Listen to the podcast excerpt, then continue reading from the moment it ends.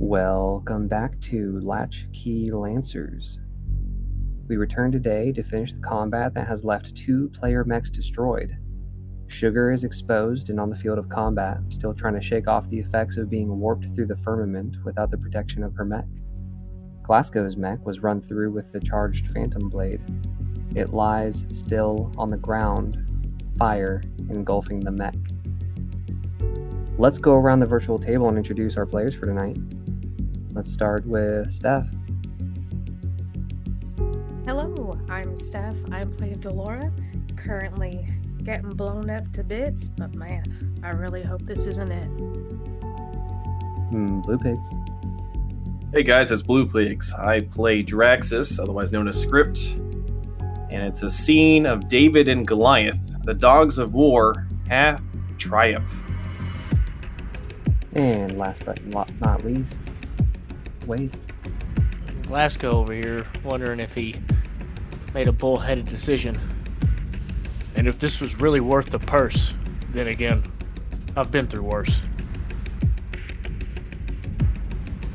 Alright. Script, standing across from you, is the Phantom Mech. One of its xenotypal limbs have been severed and is hanging by a thread. It's heaving, twitching, and lets out what sounds like one of its last primal wails as it goads you to attack. What do you do? D M, I like how you put that as uh, its last wail, and I shall make it so. I would like to overcharge. Giving you're me... Over, you're overcharging first? I have to, yes. Okay. I'm going to overcharge. It's going to give me some heat. Oh, in the most amount of heat possible. I rolled a d six on a second overcharge. It's Ouch. a one d three, so cut that in half. Um, I... It is three, and I already had one heat to begin with. I begin to twitch, and circuits start to pop as I have entered well past the danger zone, and my mech begins to suffer stress. All right, there's a overheating table, right? Absolutely. Find out what happens here. As circuits start to blow, things start to pop, and uh, I'd like to say that the Blue Devil begins to glow a hot, furious red from having its two friends stand beside him, but dangerously so, as this, I'm assuming, towering Phantom Mech is still ready to thrash about. I rolled a five. It's an emergency shunt. Um, that's good. That's the best it could be. Uh, all things considered. Still impaired. Still impaired. Um, and scrolling down here as far as status and conditions go. Impaired. Impaired characters receive plus one difficulty on all attacks, saves, and skill checks. So basically, if he does an attack, save, or skill check, he has to add a one d six to that roll and subtract it from his d twenty result. Damn. So now that I've uh, overcharged, uh, giving me an extra action here, I am going to lock on to this guy. Okay. So that way, the I guess you still have to roll the difficulties and accuracies, right? Because they could be different numbers. Or are we saying it just neutrals? Uh, well, so like if you have a plus one difficulty and a plus one accuracy to a given roll for a situation, like whatever you're trying to do, like, uh, you know, for example, for attack, uh, you just cancel those out and go with the d twenty result. Okay, then, then that's what's going to happen, because I'm locking onto this guy, and I know that my only weapon is awful. In this case, it's a it's a mortar. And I'm going to do an improvised attack. An improvised attack with a mortar? No. I, I know that my mortar will not succeed, and the only way that I can prevail in this fight is to go hands-on. Yeah, because with it being a ranged attack right there, you would actually receive an additional difficulty at close range. Right. So... just a straight roll. That's a fifteen on the die. Okay. Plus one on my attack bonus. sixteen. Do I add grit? Don't need to. That is my grid. Don't need to? No. Well, D M. Even with the one d six, my lowest... I rolled a one! I rolled a one. So...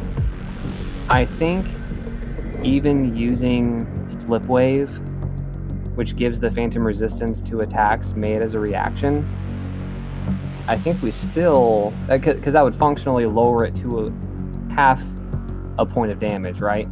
And we had determined prior that we would still... round up on halves, right? Yes. What are you attacking with? Um, I am going fangs out. I'm attacking with just literally the Blue Devil's claws at this point. His, his utter machinery. I am so viciously upset about my befallen comrades and their safety that I am lunging myself. I am overheating. I'm causing stress. So, making it happen. So, Delora, what you see as you're climbing out of your mech, the Phantom mech is taking additional steps towards you, towards you and now towering over your comparatively minuscule body, with you just being a, uh, a pilot. This thing towers over you. It's intimidating, and the waves of firmament effect that are still racking through your your brain, what you see because of that is this shifting form uh, that in the causal and the normal world you see still a terrifying mech. In the paracausal and the firmament, what you see is a twisted and flaming figure uh, that's devilish and demonic in appearance, and it's just flickering back and forth. It's giving you pains in your head. And the Blue Devil steps in between as the Phantom mech drops its weapon and is just reaching out to grab you in its hands. The Blue Devil pushes it back and pushes it back. You feel an immense heat run over you. It feels like some of the, the hairs on your head and on your skin are just singeing with the overheating that it's taking. Um, the Blue Devil is obviously putting out an, im- an immense amount of energy. It fights it back, but soon you notice as the uh, the claws dig into this thing's Uh, skin, uh, the metal, a little bit of both. The wails of anger turn into weaker and weaker whimpers before it eventually just slumps over the Blue Devil, limp and defeated. Now, Glasgow. Yes. You find yourself inside the cockpit of your now destroyed mech. Alarm systems are barely functioning. It's getting hot. Your emergency fire containment systems are obviously compromised. The lights inside your mech are barely flickering at this point. The small cluster of fires that surround you provide most of the lighting. All that's left for you to do now is escape your mech. You recall that the emergency hatch is directly above you. It's within reach. You will yourself to reach up and start your escape. But as you try to lift your arm, you realize a deep numbness on the entirety of your left side. Looking to your left, you notice your arm is mangled, shredded by the Phantom mech's blade. What's left of it lays in the cockpit next to you. Hmm. Alright, well, I'll use the other arm then. Just like, well, that one's not helping. Yeah, so you reach up, you give it a one, two, and on the third good tug, the panel cracks open, and obviously se- severely damaged in the attack. Uh, that last attack from the Phantom mech, uh, the panel pops forward and uh, breaks off and clatters to the ground. Um, and climbing out of the mech, you see that the Blue Devil has the Phantom mech slumped over it, and it has been defeated. And uh, is there anything that you wanted to uh, to say or do before you slip into unconsciousness? I'm just gonna look at him and say, "Good fucking job. Someone get my arm," and I'm gonna fall over. Fair enough. Anything, um, anything else left to to say or do before we exit this combat for good? This scene, I should say, not combat. Hmm. Oh, go ahead. I guess at this point, uh, Delora's gonna, uh, because I imagine that she's she probably crawled out of the the mech and kind of just fell to the floor, right? And was just kind of sitting there while this uh, shape-shifting, uh, because of the firmament, in fact, uh, mech was walking towards her. And anyway, uh, get up, like, wipe the tears from her eyes, and uh, go over to Glasgow. Try to help him out. Okay, in what way? Well, uh, oh man, he's a big boy. Um, he's a hefty piece of iron. uh, but he's, is he, did he didn't make it out, did he make it out of the cockpit, or no, he's still inside? He is safely outside of the mech, and b- because his mech was catching on fire, we will say that he uh, fell off to the side. Um, you know, not being burned alive on top of the mech that's catching more and more on fire. Okay. So yes, he um, made it out of the mech, to answer your question. Got you. Uh, then yell over Script. "Hey, Script!" Again, wiping the tears from her eyes. "You think you can pick him up? Because, uh, I can't." Uh, your, your words effectively reach my my ears, but uh, you see somebody who is slowing down, but I am still thrashing and pulling cables and, and bent pieces of, of piping and coolant and everything that I can out of the chest of this uh, Phantom, uh, effectively trying to get to its pilot. Um, and I'm just kind of, you know, uh, slowing down, kind of if you're just landing blow after blow after blow, um, it's going to weaken you, especially for a mech like mine. It's it's not a whole lot of oomph. And uh, D M, do I do I find a pilot or not? That's actually a very good question. So as I mentioned before, um, you had seen originally what you thought was oil pumping out of this thing as it was taking more and more damage. Uh, but it's not like any oil you had seen before. It's kind of miscolored. That's not anything you're familiar with. Um, and another indication being the screams that it was letting out rather than any form of actual communication or words. It definitely indicated to you that something was off about this thing.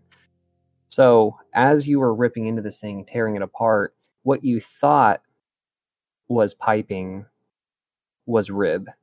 What you thought were, um, you know, major components like oil filters and stuff like that, organs, all intertwined in uh, yeah, like a ten percent mech, ninety percent biological being.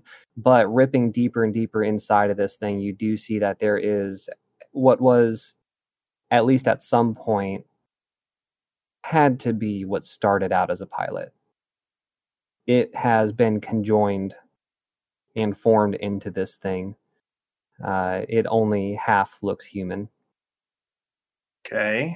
Uh, all right. Uh, I'll take that in, and I think after maybe the second or third time of Delora yelling at me for help, I kind of snapped to and, and turned around. And uh, kind of walk over there, and I guess I'll, I'll pick up this man of iron and begin to head to the facility, the K S S facility. K S S or K G I? Just because we've gotten those mixed up a few times. We have. Um, I guess whatever's closest, if there's just a simple K S S station, I know that they would have emergency equipment there. Unless we're walking by, like, a literal clinic, um, then, then that would obviously be uh, a stop on the way if somebody has lost an appendage to rapidly... Um, I guess, to stop any hemorrhaging that the person might be suffering from before we use some special space technology to get that arm back on. Or you get a cool one, like from that Skywalker Luke guy I heard about in a T V. Who fucking series. Knows? I'm I'm I'm not conscious. Okay, so we will. Uh, uh, everybody feels good about closing out this scene for now. Um, we're going to skip ahead. If what you're doing is going to get Glasgow treatment, then I, I think we're moving ahead. Well, um, yeah, absolutely. Yes. Does his arm look usable? Is it like still in one piece, or? Uh, I don't think anybody went in there to look, did they? I go look. It's absolutely shredded. It's in pieces. Uh, don't even bother with it then. Yeah, the the mech was getting pretty hot and all caught on fire. Um, anyway, so it was a little singed, but. Uh, all right, so we're going to go get Glasgow some treatment, but we're just going to flash forward a bit and uh, uh, just gloss over those details a little bit.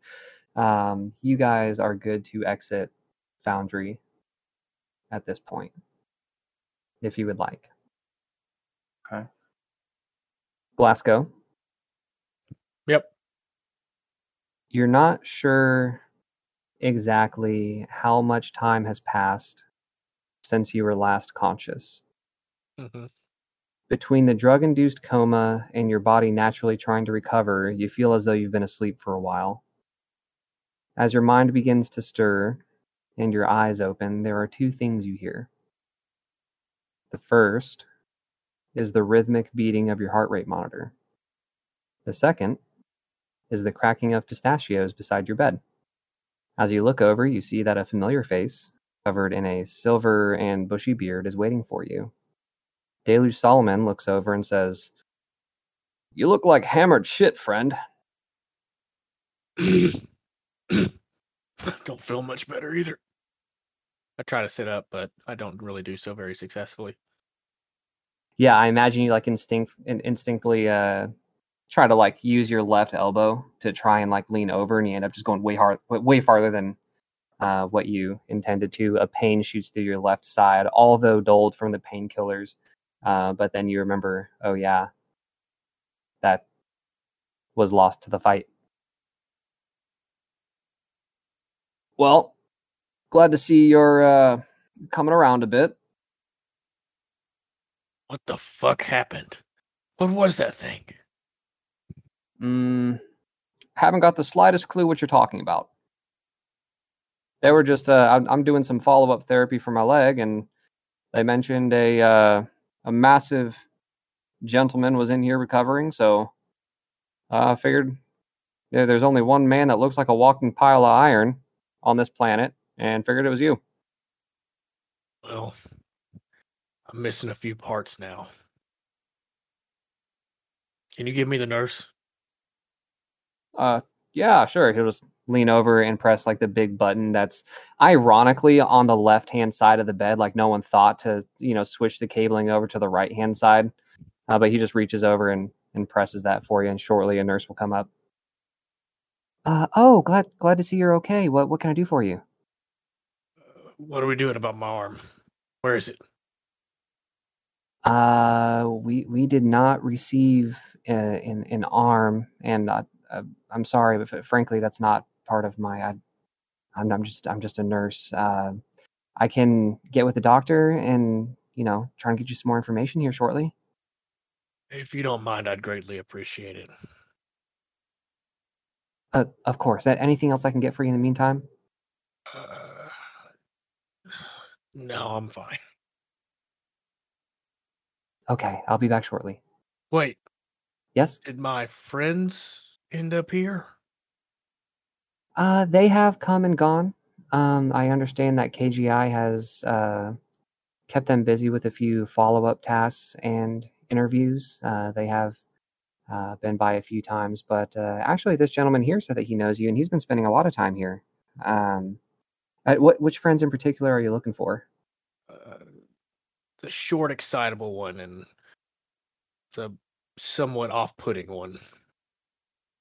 Oh, okay. No names. All right, I'll just I'll try and figure out. And she'll just like walk out of the room um, and try and confirm who that is. But you know, looking at a nearby clock, you do notice that it's like two a.m.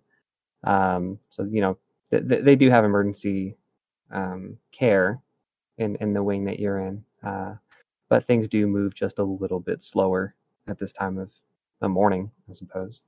Okay. Um, I'm going to look at Mister Solomon and just simply say, mind letting somebody know I'm awake? Of course. So you have a, a contact that I can reach out for you? Uh, did, uh... Mister Uh, Han, you make it out of the bunker? I do not know who Mister Han is. Sorry. Oh, every, oh, the the administrator. Yeah, yeah.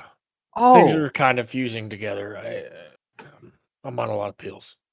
Yeah, yeah. Um, I, I I believe he had a speech on T V the other day. Uh, he was he was alongside that um, air um, air lasagna or some whatever her name is. Okay, uh, if you could just send a message to the tower, they can send whoever. Just just uh, I need to talk to someone about my injuries.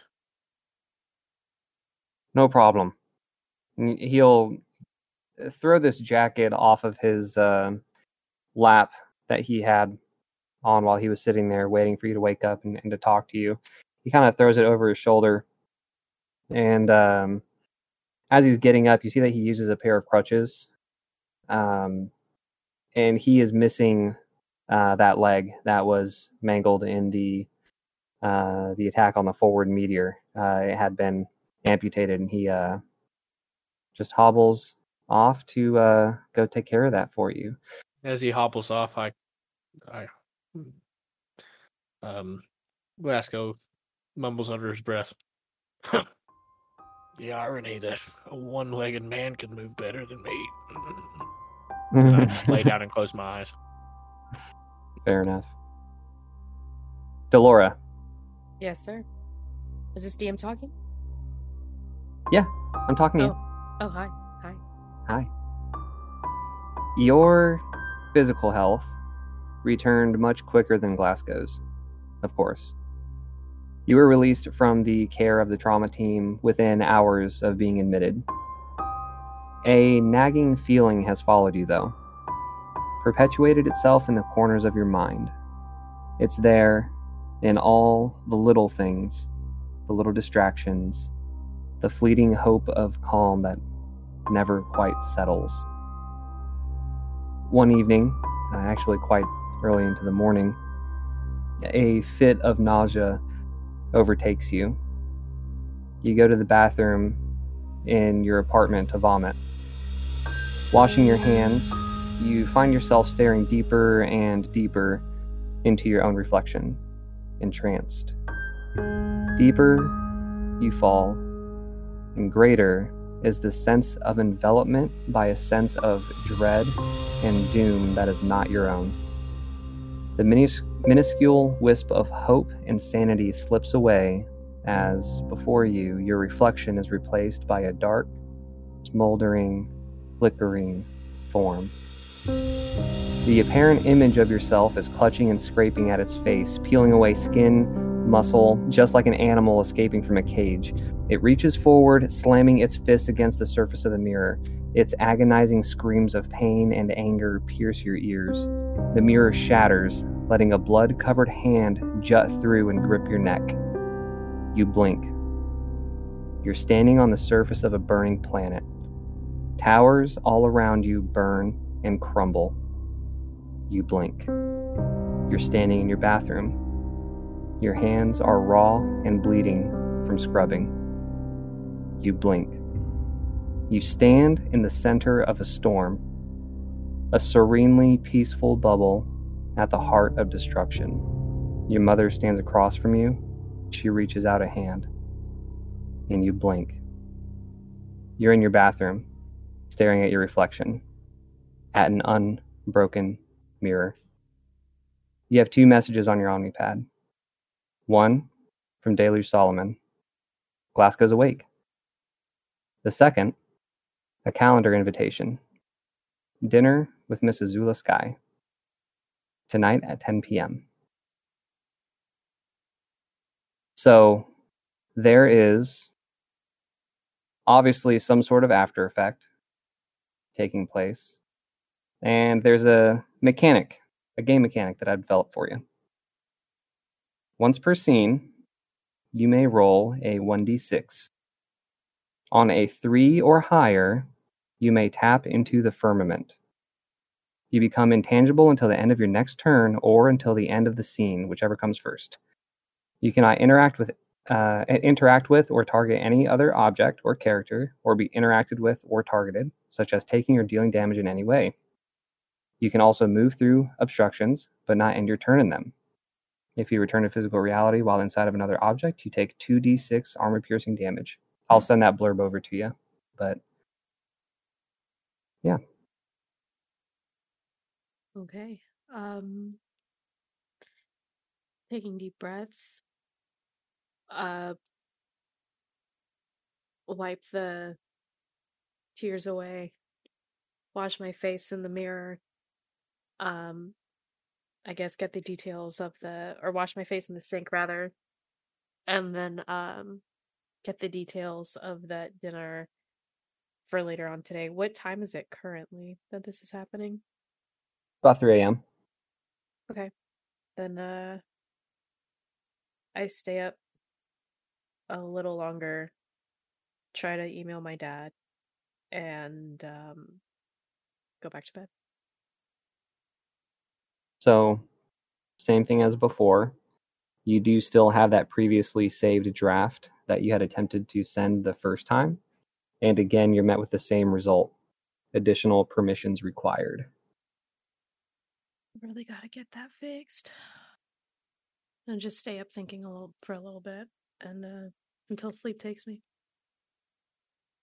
So, that leaves Draxus.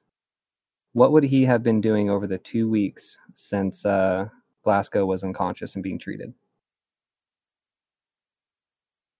I think I would have taken some time to re-secure my little warehouse and work on the Blue Devil a little bit.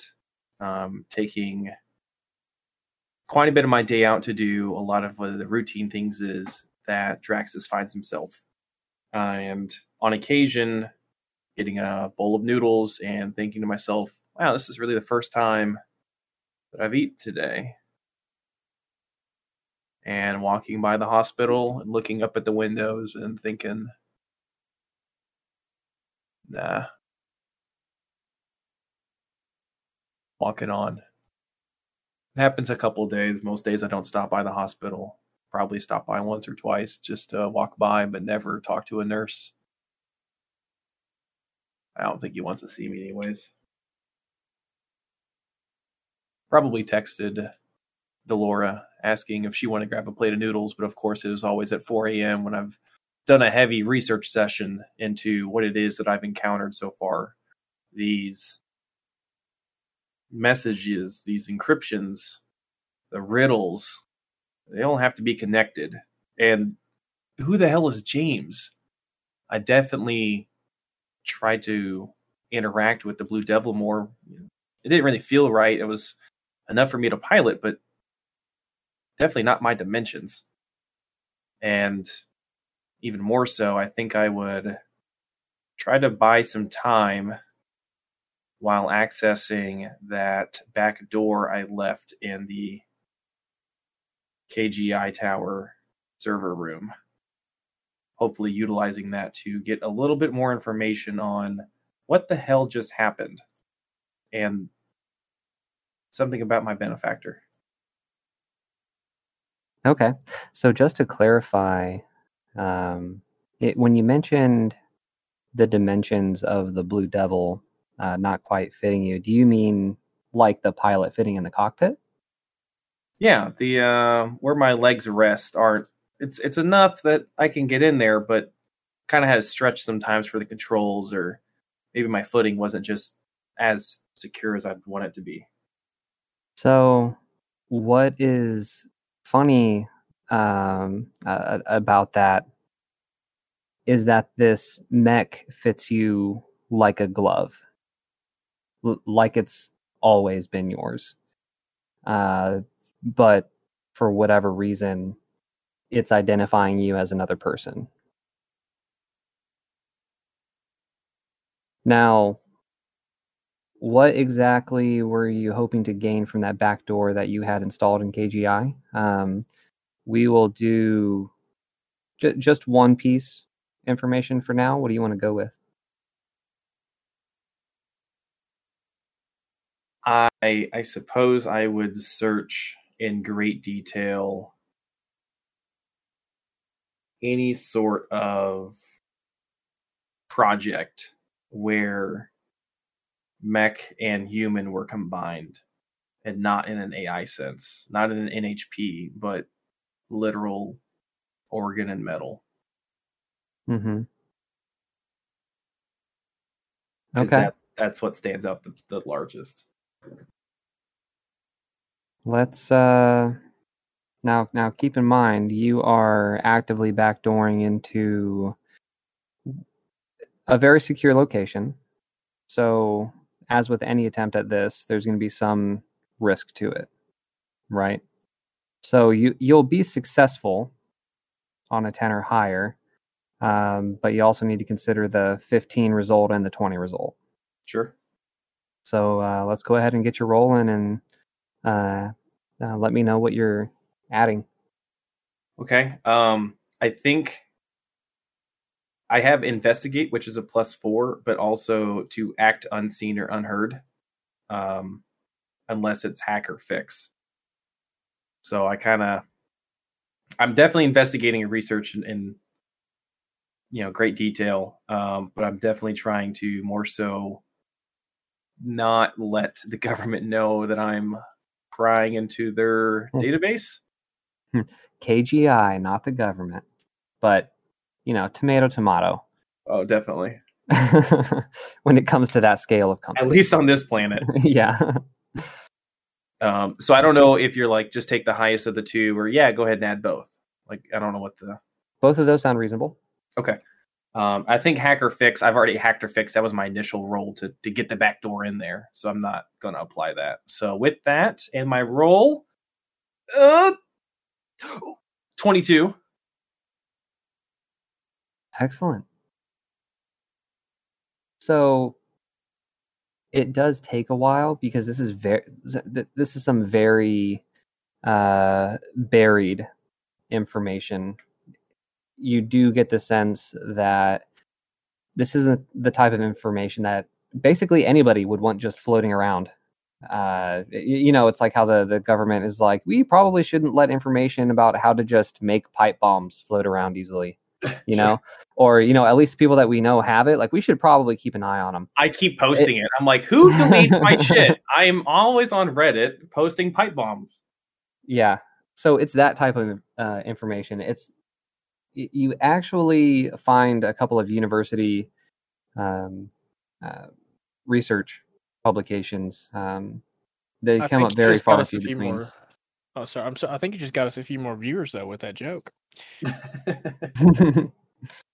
um so yeah, you, you do find a couple of these results from university databases.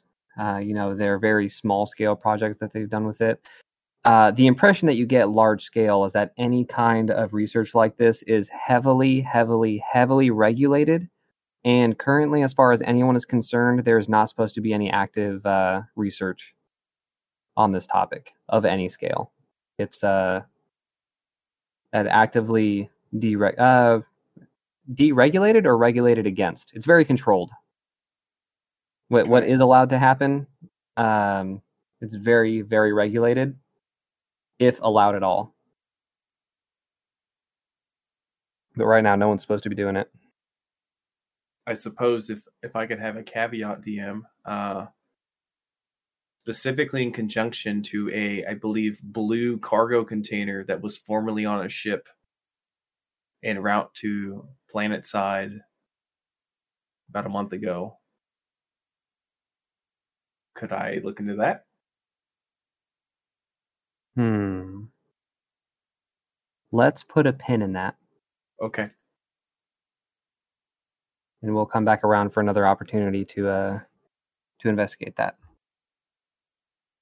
Um, Delora. Yes, sir. I know we kind of jumped you up to basically the timeline where Glasgow is waking up, but that was just the most intense um, and hallucinogenic. You you think hallucinogenic? Who knows? Fit uh, that you had had from the point between the battle and that particular morning. Was there anything else that Delora would have been trying to get into over the, the past couple of weeks since that fight, other than trying to just shake off whatever this weird headache is? Uh, and again, just to emphasize that these have been growing um, from the night of the battle up into that point where you had that um, severe fit. Um, I, well, I wanted to ask if retroactively we could go back to that scene where we're still uh, on the battlefield, and if we could say, or not, up to you, mm-hmm. um, if I was able to recover the charm that I put on um, the mech. I wasn't thinking about it at the time because, I mean, I was uh, in shock a little bit, and then obviously Captain needed help, so I was trying to deal with that situation, but I would like, if possible, to salvage that charm. Mm, sure. Okay. Um.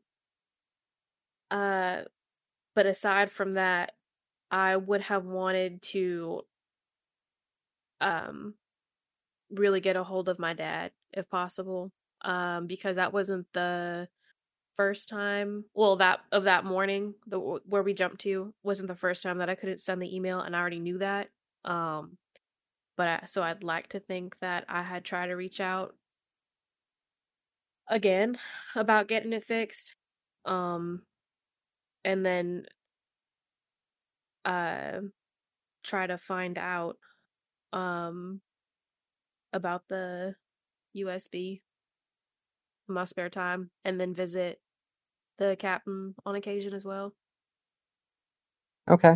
Yeah, so over, over the past uh couple of weeks you've tried again and again to message your uh your dad, and I don't think the other players or the other characters would have been trying to do this, so they hadn't run into the same issue. It doesn't sound like they would have been trying to contact anybody over this time, but the issue that you keep running into is that Uh, you need additional permissions. Uh, like you haven't, like like you're not allowed to send messages to certain people. Like there's an intranet and a internet. Mm-hmm. So basically, you've been allowed to send messages actively to your group and like a couple of members, like uh, Miss Skye or, um, you know, Shao Alton Han, uh, Deluge Solomon. But it seems like someone is keeping you from contacting specifically uh, anybody off planet. And uh, what was the other part that you said that you were going to uh, be looking into? To see if the U S B was around. The Union Science Bureau? Yes, sir. So that's one of those, and anything that associates with Union has some degree of, um, what, what's a good way to, to put it? It's kind of convoluted because Union itself isn't just, it's not on Pollux. Uh, as far as Pollux is concerned, there is one member of Union on the planet, and otherwise it's just kind of this nebulous concept, right? So you're able to find plenty of information about the Union Science Bureau, like scholarships, research activities, uh, some great accomplishments recently, um, uh, particularly popular universities and training programs. You do find that the program that you had been admitted to was uh, one of the most competitive um, in Union. Was there any particular information about the Union Science Bureau that you were trying to dig up? Um. Well, I know that, like, my identity essentially has been erased. Um, but to see, you know, if, if, um, well, I guess I could ask her at dinner. Um, maybe I'll save it for later. But I guess beforehand, before I knew about that dinner, um, just to see if there was any way for me to kind of get back into it, what I had to do, if it was possible, if anybody had any contacts um, that I so, could contact. So you're like sending out messages, trying to link up with people? Yeah, but also, um, like, you know, asking, a, because my apartment is, like, in this building, right? In the in the K G I building. K G I Tower, yeah. Right. It's in a similar block to Wade and, uh, the I mean, to Glasgow and what would have been uh, Draxus's apartment as well. Like, it's there and ready for him, but he just hasn't spent much, if any, time in there. Uh, what do you say, Script? Draxus, spend any time in the uh, mm, apartment they provided? No, I doubt that I've even bothered to go there. If if they had a uh, if they had left a plate of food, that thing would be like molded by now. I'm I'm not going to go where the government's setting up a nice bugged room for me. Fair enough. Over uh, here controlling dead people's messages. Dead as far as the government's concerned. Right. Um, then, yeah, then I guess is uh, Shao is is in this building, is, isn't he? Yeah, so he's in and out. Uh, he's off attending meetings and, um, you, you know, speaking events largely in conjunction with the schedule of Himiko Arasawa, mm-hmm. the uh, C E O and owner of um, K G I. Uh, so they come and go pretty frequently. You really don't see Miss Arasawa ever, but you do catch um, glimpses of Shao Alton Han as he's, you know, making his way onto an elevator, or you catch him on T V as he's giving a warm-hearted Uh, speech about the future and progress and blah blah blah. Um, okay. Well, then every time I catch him by the elevator as the doors are closing, I'm going, "Mister Han, Mister Han, my my messages don't work," and then you know, just barely miss him uh, every time, and it's time. So disheartening. I'd imagine for Delora, because uh, it's just like this one, this one anchor to, you know, the, the old world or some form of comfort that doesn't lie, you know, uh, that, that lies outside of her immediate party, right? Is that pretty accurate? What do you think? Because I don't, I don't know anyone. And I don't have anyone out here. So um, that would be pretty accurate. But considering that I keep missing them, I'm, I don't want to forget anything. With all that paper um, that I asked for previously, I would still write letters um, to my dad. Um, not not to send them, but just to like have them as drafts, so that mm-hmm. when I can actually send him a, a you know digital letter, I, I'll do that at some point. And then occasionally, um, even before seeing my mom, I'd uh, write a letter or two to her as well. And keep them in a journal in my room. Okay. So, at some point, all in that same time frame, you all would have received that invitation from Miss Skye for a private dinner at ten o'clock. Ooh. Zula. You know, you come around for a second date. So, uh, Glasgow, it is you know, presumed that you would be in well enough condition to be transferred to a... They basically modified your current accommodations with more medical supplies and a personalized mm-hmm. staff. Uh, so you are in good enough con- condition that you're somewhat ambulatory. Uh, you, you can move around on your own, albeit difficulty. Uh, not only the arm, but there was a lot of energy damage that was done to the left-hand side. So uh, your nerves are still recovering on the left side of your body. But you are able to... Uh, to be moved around with, with some ease. Your uh, your wheelchair that they recommend you use um, most of the time does have a set of controls on there to where you can easily just cruise yourself around, or you know one of the other characters could be pushing you. Um, but you're well enough to be transferred over to K G I Tower and attend if you would like to. Uh, I would like to attend, however... I'm going to roll a strength check and see if I have the fortitude to stand on my own without the wheelchair, because no disrespect to individuals without legs that work due to circumstances that are, you know, out of their control. Sure, sure. It's, it's I, for the story. I, as a warrior, feel like I should be strong enough to stand no matter the injury that occurred to me. Mm-hmm. So, Go strength for it. check. With difficulty. With difficulty? What do you want me to roll for the difficulty? That's a d six. And then you subtract that from your d twenty result. But uh, you can add your grit. And if you think you have any talents or anything that you can add to that, uh, let me look. So I got grit, force, violence, presence of will, or direct action to take control of something. Let's take control. Um, of your independence and your freedom of movement. Well, I think presence of will. You stand, soldier. You stand up. Yeah, but it's to take control of something. I don't know if that would count for me to stand up. Mm, I'll leave that to your discretion. I'm okay I with mean, it. You I, don't have I, to include okay. it if you don't want to. Yeah, I mean, I'll include that. So take control. Let's see what survive does. Precision, harsh, hostile, or unforgiving environments such as a vacuum of space, frozen tundra, no. You must often survive when you want to take a journey. No, that's that's uh, doesn't apply. The journey down the hallway. Yeah. Oh, that's terrible. Get somewhere without complication or speed. Get somewhere quickly. Hey.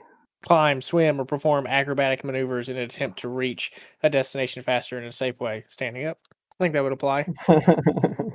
So w- without take control, with difficulty. I got twenty-one. With take control, I got twenty-three. So I rolled an eighteen on the die, rolled a one on the d six. Wow. Yeah, I got lucky. Wow, yeah, you uh, you stand up. So you, you have a group of nurses like in your room that have been coming out all day, and they try to transfer you over to the wheelchair, and you're like, yeah, no thanks. And then you just kind of like push it aside uh, with your, your good arm, and you kind of shakily walk to the doorway and then find your stride. And I'm going to look at the nurses and be like, I appreciate your assistance, but I don't even care if I got struck by a car. I'm not staying in that chair. They just nod like, oh, okay, you'd probably break the car, but yeah, we'll we'll put this away. And then I make my way forward, slowly but gradually building my endurance. Yeah, slowly but surely. Making those nerves work. Uh, so everybody is going to the dinner? Yes. Um, do I, uh, am I expected to wear something else? I was just about to say, I think Script would go out and, and get a rather nice suit, actually. It did not mention. Um,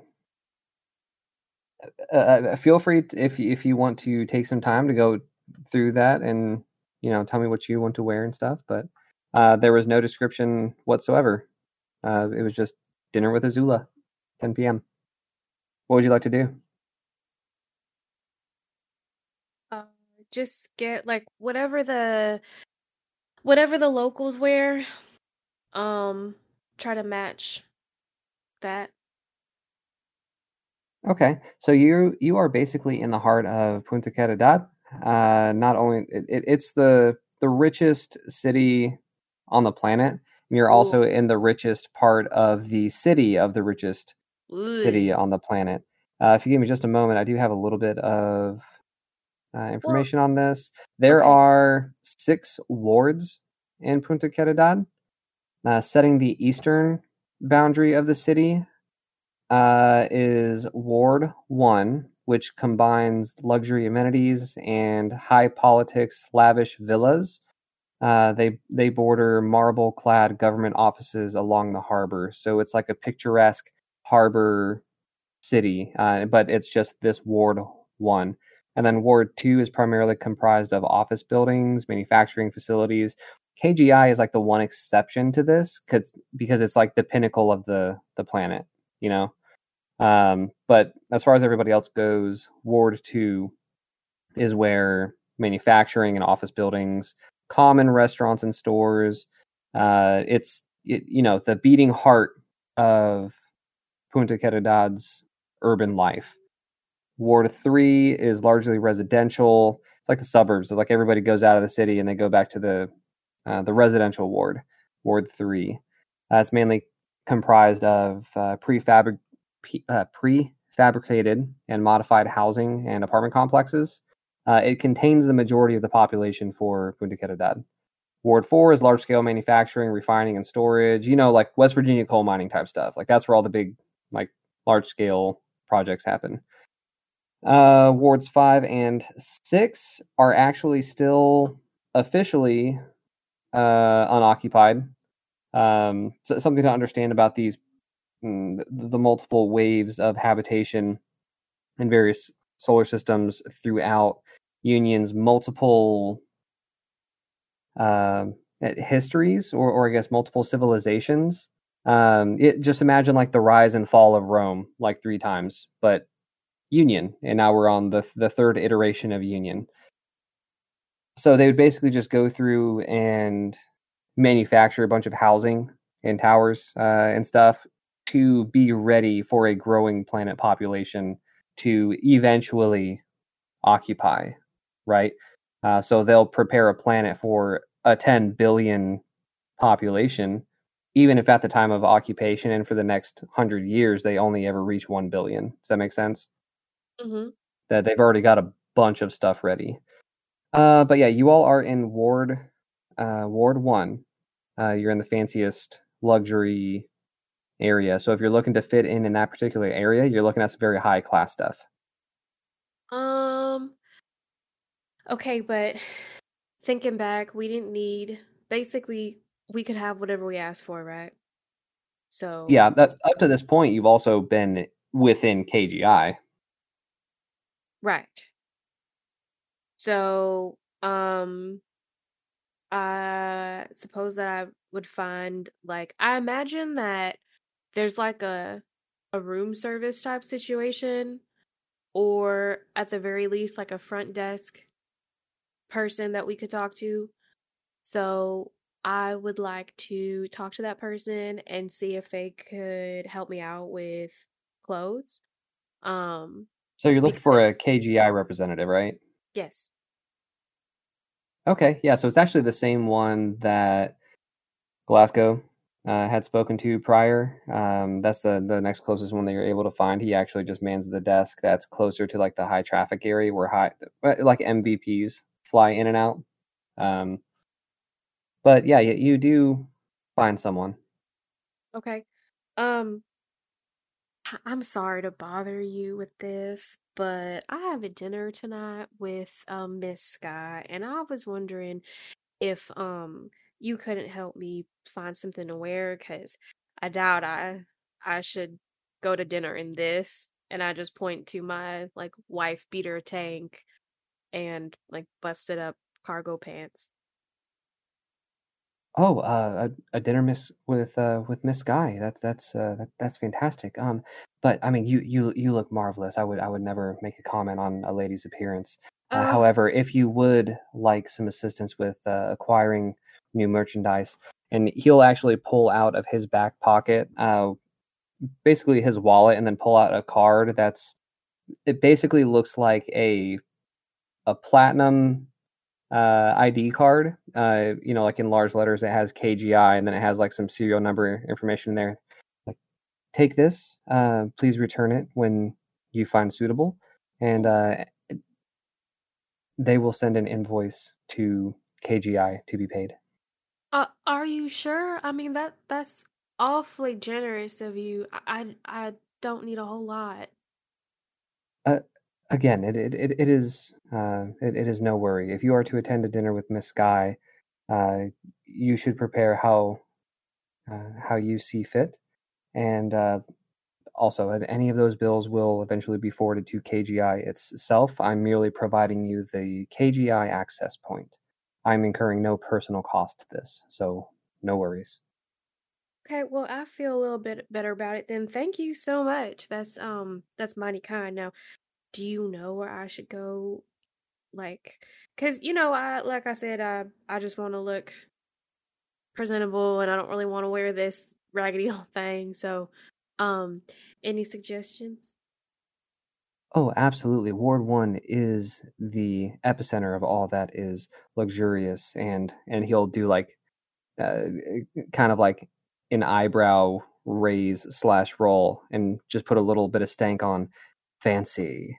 It's the epitome of fancy. Uh, and then he'll just like reach out for your OmniPad, like, if you wouldn't mind. Not at all. Go right ahead. So he'll take it and then uh, basically Google Maps a bunch of places, and he'll bookmark them for you. Uh, but Uh, you very quickly have ha- half a dozen different places that you can visit. I go to all of them. and, okay. Uh, uh, start with, like, if he could, if I could ask that he map it in such a way that, like, the route makes sense for, to, um, to basically make a loop, you know? Um. Oh, and then if you don't mind, if you could add a little stop in the middle for a noodle shop, that'd be great. Absolutely. Consider it done. Okay. Thank you. You're very welcome, ma'am. Enjoy your dinner. Thank you. Uh, and I guess this begs the question, are you all um, going on this shopping trip together? Uh, what's the plan here? Well, I was going to mail or message, email, uh, text message? I don't know. Instant message? Um, face message. Face message? Facebook. Uh, Uh, the guys. Yeah, so you have an OmniPad, which is connected to the OmniNet, which is basically the internet, right? So you can basically Facebook, me- you can direct message pretty much uh, anybody. You, you know, given your particular messaging issues, you're still able to message your team. Okay, um, I'm gonna... Uh, send individual messages to both of them, and I'm gonna ask um, Glasgow. Well, first of all, I'm gonna say, what am I gonna say? Good morning, sunshine. Um, are you up for going shopping? Because I need an extra pair of eyes. And then I'm gonna message Script and ask him. Uh, that, well, I'll ask him if he wants to go get noodles, but then also go do some shopping and um for the dinner tonight, and that he should probably come because I'm sure he'll want to look extra fancy for Miss Skye. So I get a real question. Do I have a prosthetic yet, or am I still walking around an amputee? You are still at this moment an amputee. Okay, perfect. Um... And also, just for clarification, you asked the person that's recently an amputee if he has an extra set of eyes?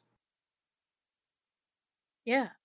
yeah. I will simply well, I respond with... if he had an extra... If he could give you a hand shopping. Yeah, no, because, no I did extra eyes. That's what I said.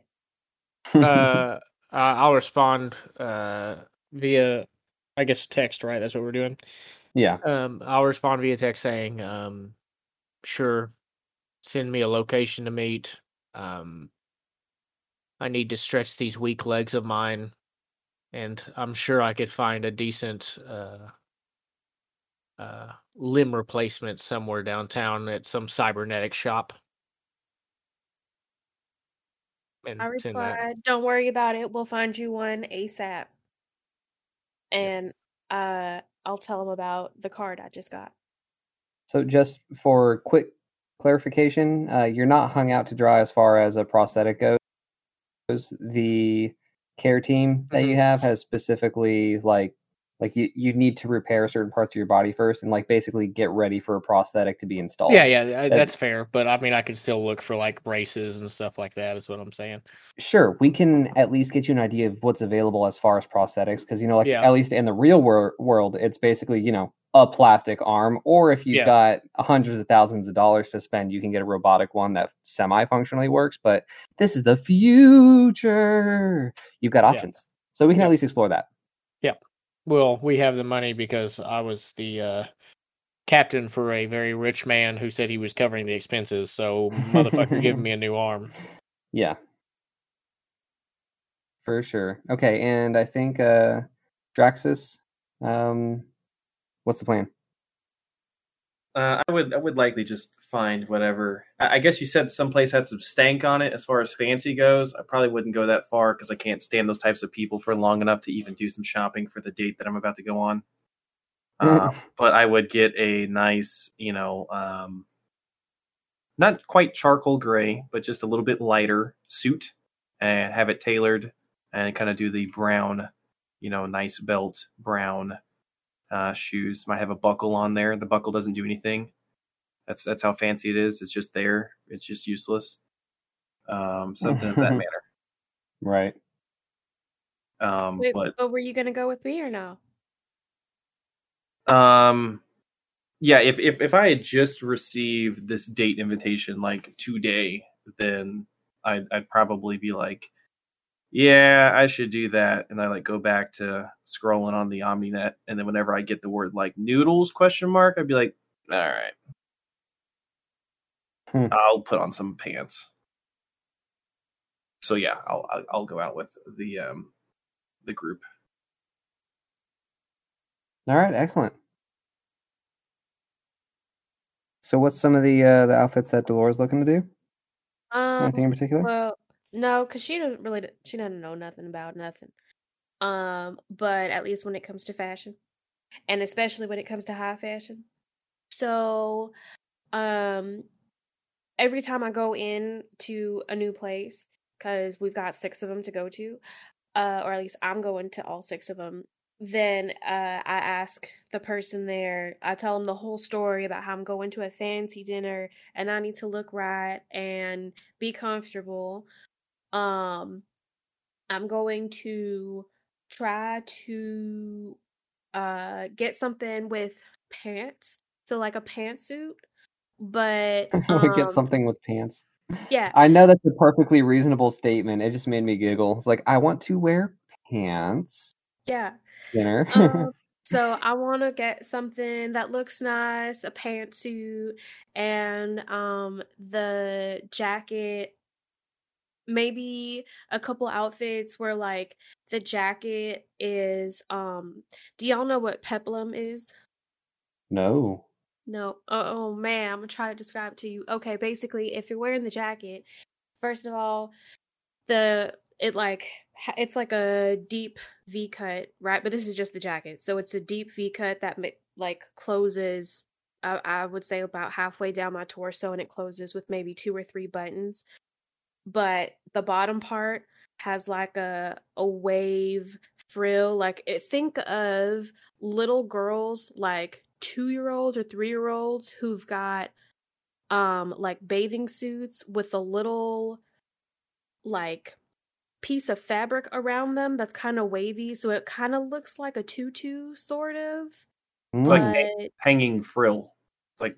Flouncy. Kind of, but anyway, but have that, so like a little like something hanging off of the front that's kind of like got like a wave to it, so it looks kind of like a like a skirt almost, if that helps the visualization.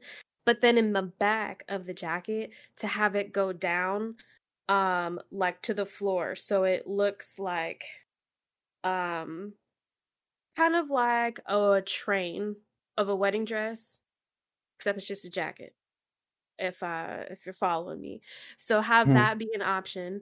Um, and then have another option where the pants has that train attached to it, but on the pants themselves. So it looks like, and then it kind of wraps around, but is open in the front. So I'm still wearing pants, but it's like I've got a skirt on top of the pants. uh, and then that one, the top, instead of a jacket, I've got like a, um, like a, a corset kind of top.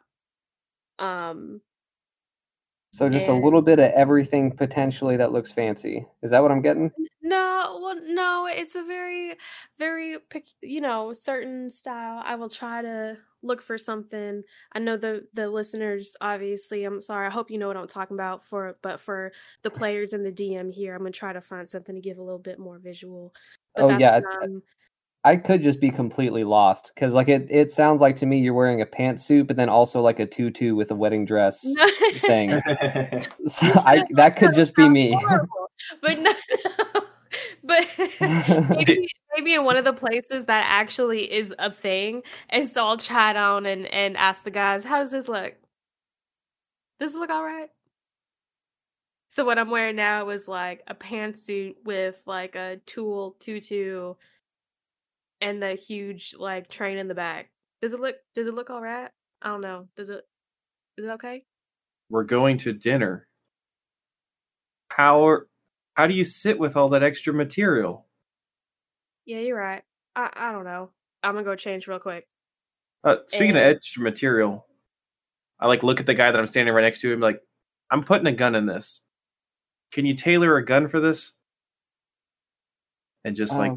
Open my jacket like to the left side of my body. Just I'm just pointing. Can we put a gun here? Uh, he's like taken aback at first, like at the question. Uh, oh, but you don't I'll, have measurements. That makes sense. I pull out my gun. This one. Well, well, no. If you if you let me finish. No, I just uh, want to set it up. Just super awkward. I am not where fancy belongs.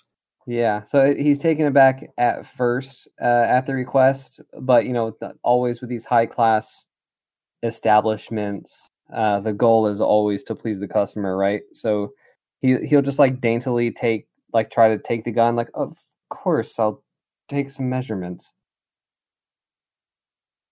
Great, thanks. I go, like, picking my teeth over in a mirror. But yeah, they'll, uh, uh, he'll start... working on that. Um, Duncan, anything yes. in particular you're looking for?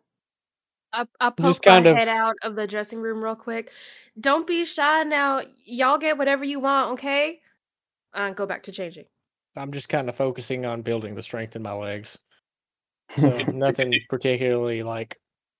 Duncan, could do nothing... like a, uh, a bomber jacket, you know? That'd suit you. A bomber jacket fits a character better than Delora Bomb. Delora D Bomb.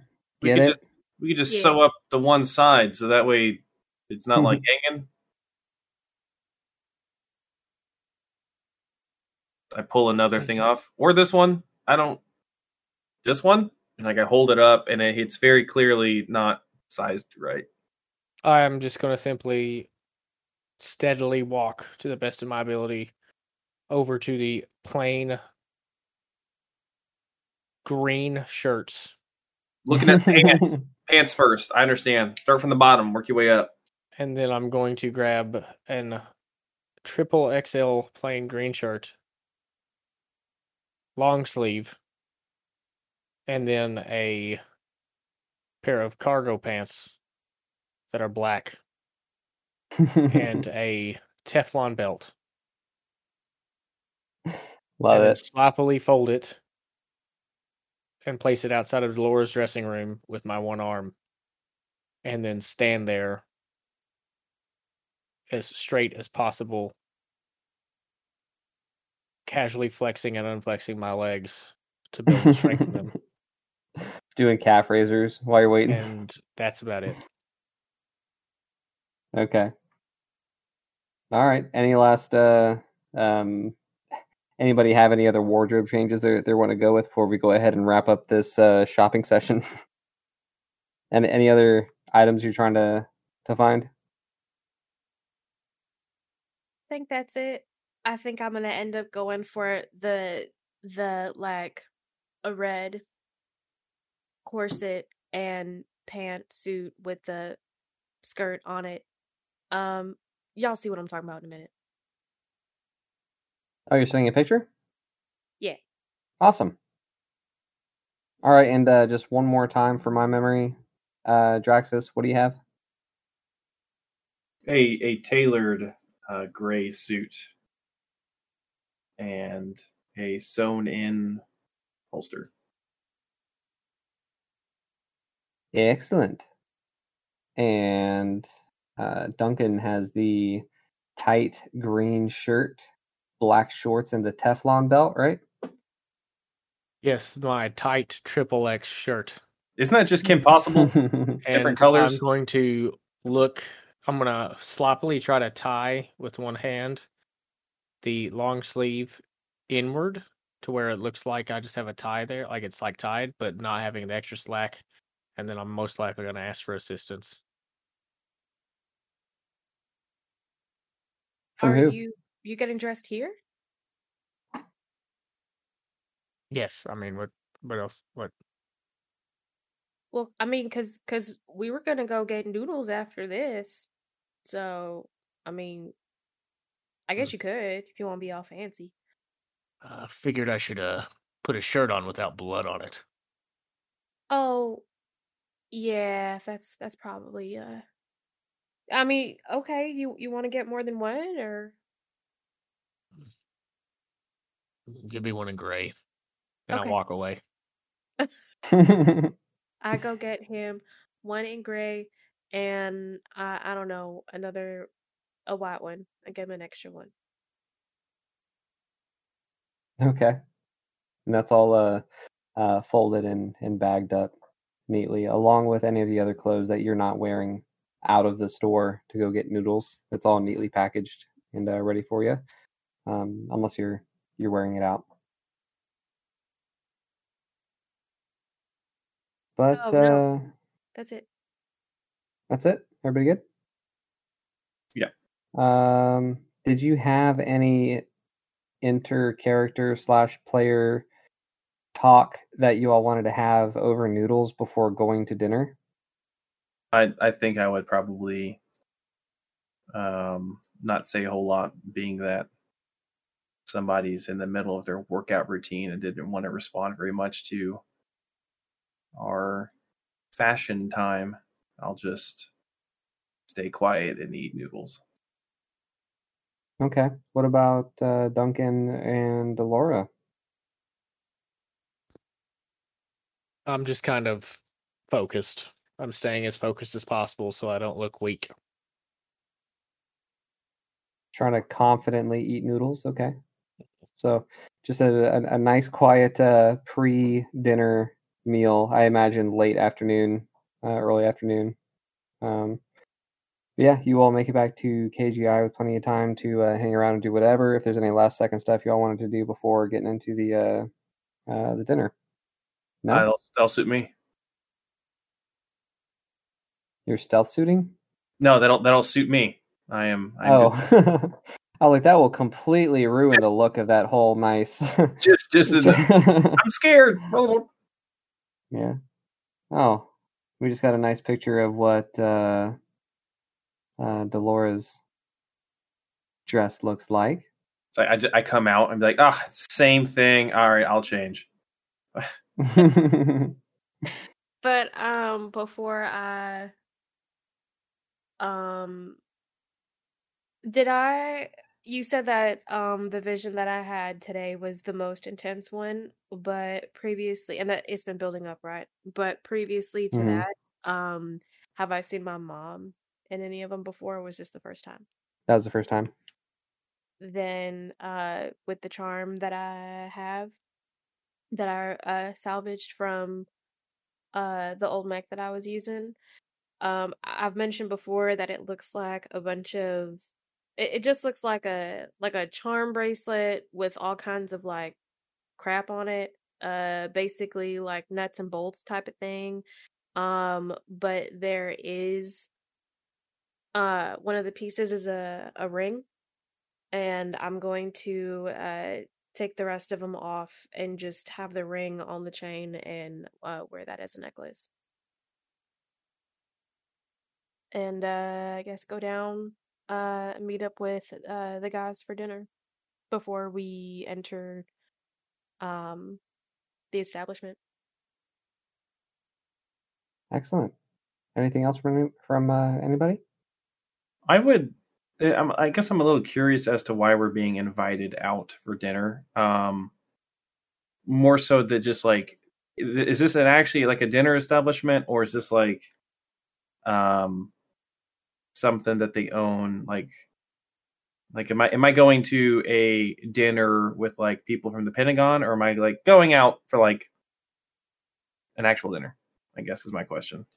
So, like I said before, there wasn't a whole lot of explanation for it, but um, it was basically just an invitation dinner at ten with Miss Skye, and then it gets to like around nine thirty, and each of you get a knock on um, on your apartment doors. You know, like a, a representative comes to try and find you to let you know that it's, you know, basically almost time, um, and they, they'll escort you to where it is. But as to answer your question, you were not given any indication if this was like a night out on the town or something otherwise. Okay. But those uh, those escorts eventually consolidate once they get you all uh, grouped up. Glasgow, again, uh, you're offered a wheelchair, but you are confidently able to refuse it as as you've been walking around for the better part of the afternoon. And although you do feel the weight of that uh, mm-hmm. and on your body at this point, you're able to shake it off with your um, just with a pure force of will. Um, and, you know, you're, you're making around just fine. So I imagine that you would, again, refuse it. But fair enough. Um, Obviously, I would if I could. And right. If I can, I will. Yeah, no, you rolled pretty high for that first one, so I think you're good. Uh, if that's what you want to do. Yep. Uh, but you all are eventually led to um, a, a much more private and secluded set of elevators towards the uh, the coast side of the tower, and you take it almost all the way up uh, to the second highest floor in K G I Tower. Uh, contrary to the rest of the tower, uh, this floor is actually quite different. And as the elevator doors open, uh, it opens to a, um, a a lobby that doesn't share the same elegance. Um, but, you, you know, with the dial turned all the way up to ten and the knob ripped off, as as we had said before, um, it, it has a much less uh, grandiose aesthetic. And or, or grandiose aesthetic, and uh, more so a modern functionality. Thin strips of color-changing L E Ds provide the ambient lighting rather than the rows and rows of chandeliers that adorn the rest of the building. Uh, not to say there isn't a uh, elegance in the simplicity uh, of these soft, linear, um, pulsating L E D strips. Uh, these soft and rhythmic pulsating L E Ds give this area the impression of like a, a living, breathing room. When the lights shift to orange, it's uh, more or less reminiscent of uh, flame, of like a soft campfire. When it shifts to blue, it's much more like a gentle ocean wave. You come up to a door at the end of the hall, and a voice uh, comes through. It's Azula's. Hello, uh, feel free to come in. Dinner's almost ready. And the door will shoo, do that sci-fi swish open for you. Nice. Mm-hmm. Uh, well, I will step through the door frame and approach the table and stand at the edge of it, not directly next to any seat, in a form of attention to the best of the, my ability, and wait for further instruction. So as you all enter this room, it very much looks like a flat. It, it looks like an apartment. It is. It, it does have a lot of square footage to it. Uh, it is very nice, but it's nice in a very different way from, you know, like the lobby of K G I, the opulence. Uh, you know, like we've already covered. It just looks like an apartment that has like some teched out shit in it. Uh, the dining room table that you actually find yourselves uh, standing at. Uh, can seat comfortably eight people, maybe ten people if you jam some extra chairs in there. Uh, so it's not like a forty-foot long grand hall uh, banquet, you know? Um, and, and as you look around, it very much looks like an apartment. It kind of curves around the coastal side of the tower here, so you don't quite see uh, Azula yet, but you do hear from the... Not from just around the corner, you know, like the clinking of like pots and pans and stuff, and uh, like dishes are being uh, pulled out. Uh, anything that anybody is trying to look for or at in particular? Any anything you all are trying to do in the meantime? I would investigate the pots and pans. Like, go over and look, or you, you're trying to do a roll. No, no, I'd like I would if I, if I'm hearing pots and pans and I'm in an apartment, I would presume that she's probably the one cooking, and if I could lend a hand. Yeah, so you uh, you actually walk around the uh, not necessarily the corner, but the gentle curve, and you see that she's juggling like three different uh, things, trying to set plates out uh, along the, uh, the the pretty nice kitchen island. It's about you know like twelve feet in length, just as the majority of the kitchen. Uh, it seems like she has gotten for herself quite a nice kitchen, um, but she is, you know, trying to hurriedly pull out a bunch of uh, dishes and everything. And then as you approach, she looks up and just like, I am so embarrassed. She's actually just like in like shorts and an oversized hoodie. Uh, she's just I, like in comfortable clothes. I, uh, I'll quickly take off my jacket and offer it to her and be like, here, quick, put this on, and start to do the plate setting for her. And, and she just like kind of whispers like, oh my God, keep them busy for like two minutes. I'm going to go change. And she just sprints to the opposite side of the apartment, and you hear a door slam. Did she take my coat? Yeah. That has my gut. Do you say that? Yeah, that that much comes out. That has my gut. All right, and now I'm trying my best to like as quickly as I can on the OmniNet. Like my eyes flash green. There's so much script going across my my eyes. I'm reading through the retinas right now. What the fuck is a salad fork, and what's the placement? Like, does it go next to the spoon or the knife? Is it on the left or the right side of the tray? Like, I'm like frantically. I'm like, now I'm the one doing this. Not that I know what's going on, but that's something you can quickly find out. Yeah, I'm just yeah doing it on my my, my yeah. eyeball screen. So here. so what I'm actually more interested in though is uh, doing a roll just to see how well Script handles this pressure of trying to impress this chick that he thinks is uh, uh, this is a date night. No worries, I have uh, stay cool as my. we'll, we'll give it a go. It's a plus two to a. Two. I got a four. Oh God! you, it's okay. You I want to hack. I want to hack or fix it. I just like put it upside down. you uh, you accidentally in your your hurried research click on an ad, and you're just bombarded by pop-ups. Like, oh, oh God, no, that's not what I wanted. Like you're just like down clicking all of these things, and then uh, you hear that door open again, and she's uh like still trying to put her hair up in a nice. Uh, like ponytail, and she did her make makeup surprisingly quick. Um, but she's wearing like some nice jewelry, um, a couple of rings on each hand, uh, a nice pearl necklace, uh, studded earrings, and she she got ready pretty quick. Um, and she's like kind of like hurriedly coming back, like, oh my God, I'm so sorry. Here, let me take this, and she'll just grab a couple of plates, uh, put the um. Uh, well, well, so the, the, she would take the plates uh, and stuff over to the table. Sorry for the wait. Um, I just had to go back and uh, and fix a couple of things. Uh, she's wearing not as nice of a dress as um, as Delora's, uh, but you know, still like a nice summer dress, like a, a summer evening dress.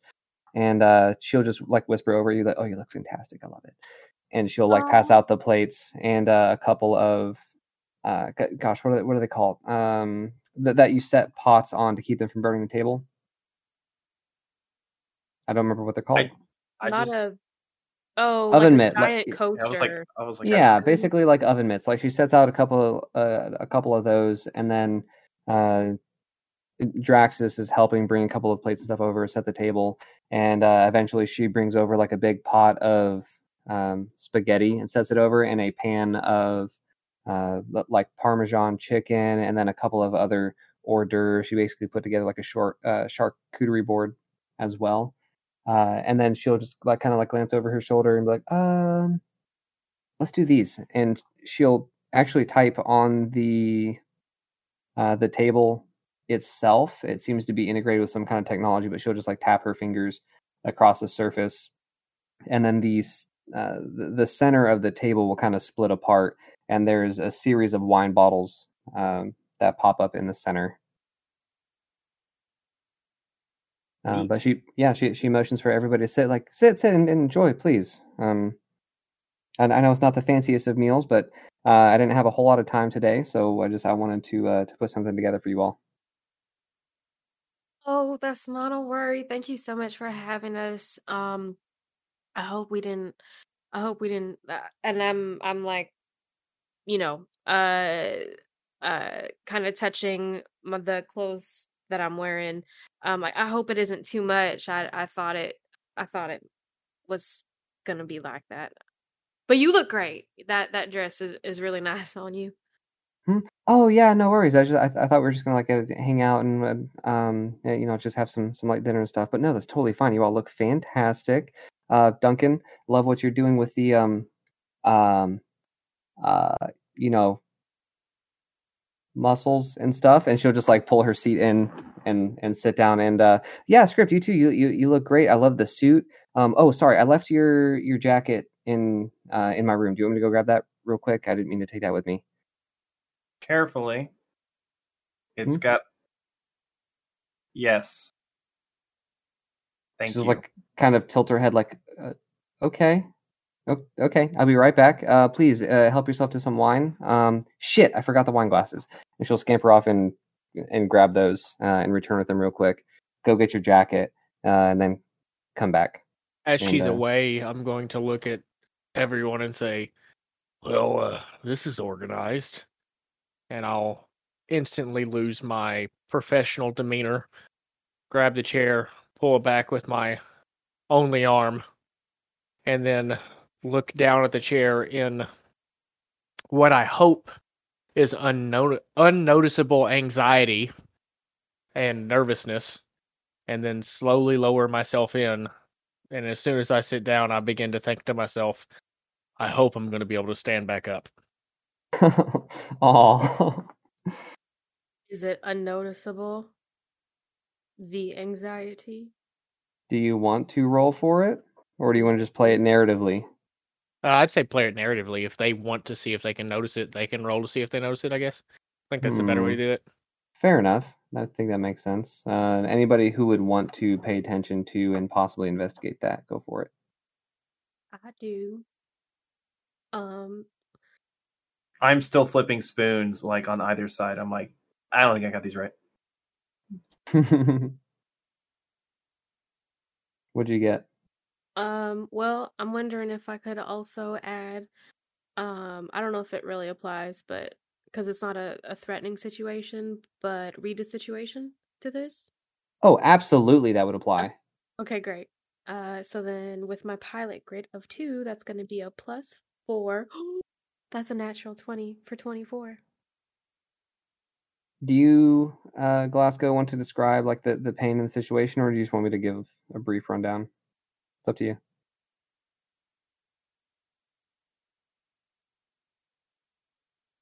Sorry, my mic was muted. As I look down at the uh, chair, um, I release a short little, kind of just a, um, an anxious breath out um, that's through my nose and muffled by my mouth.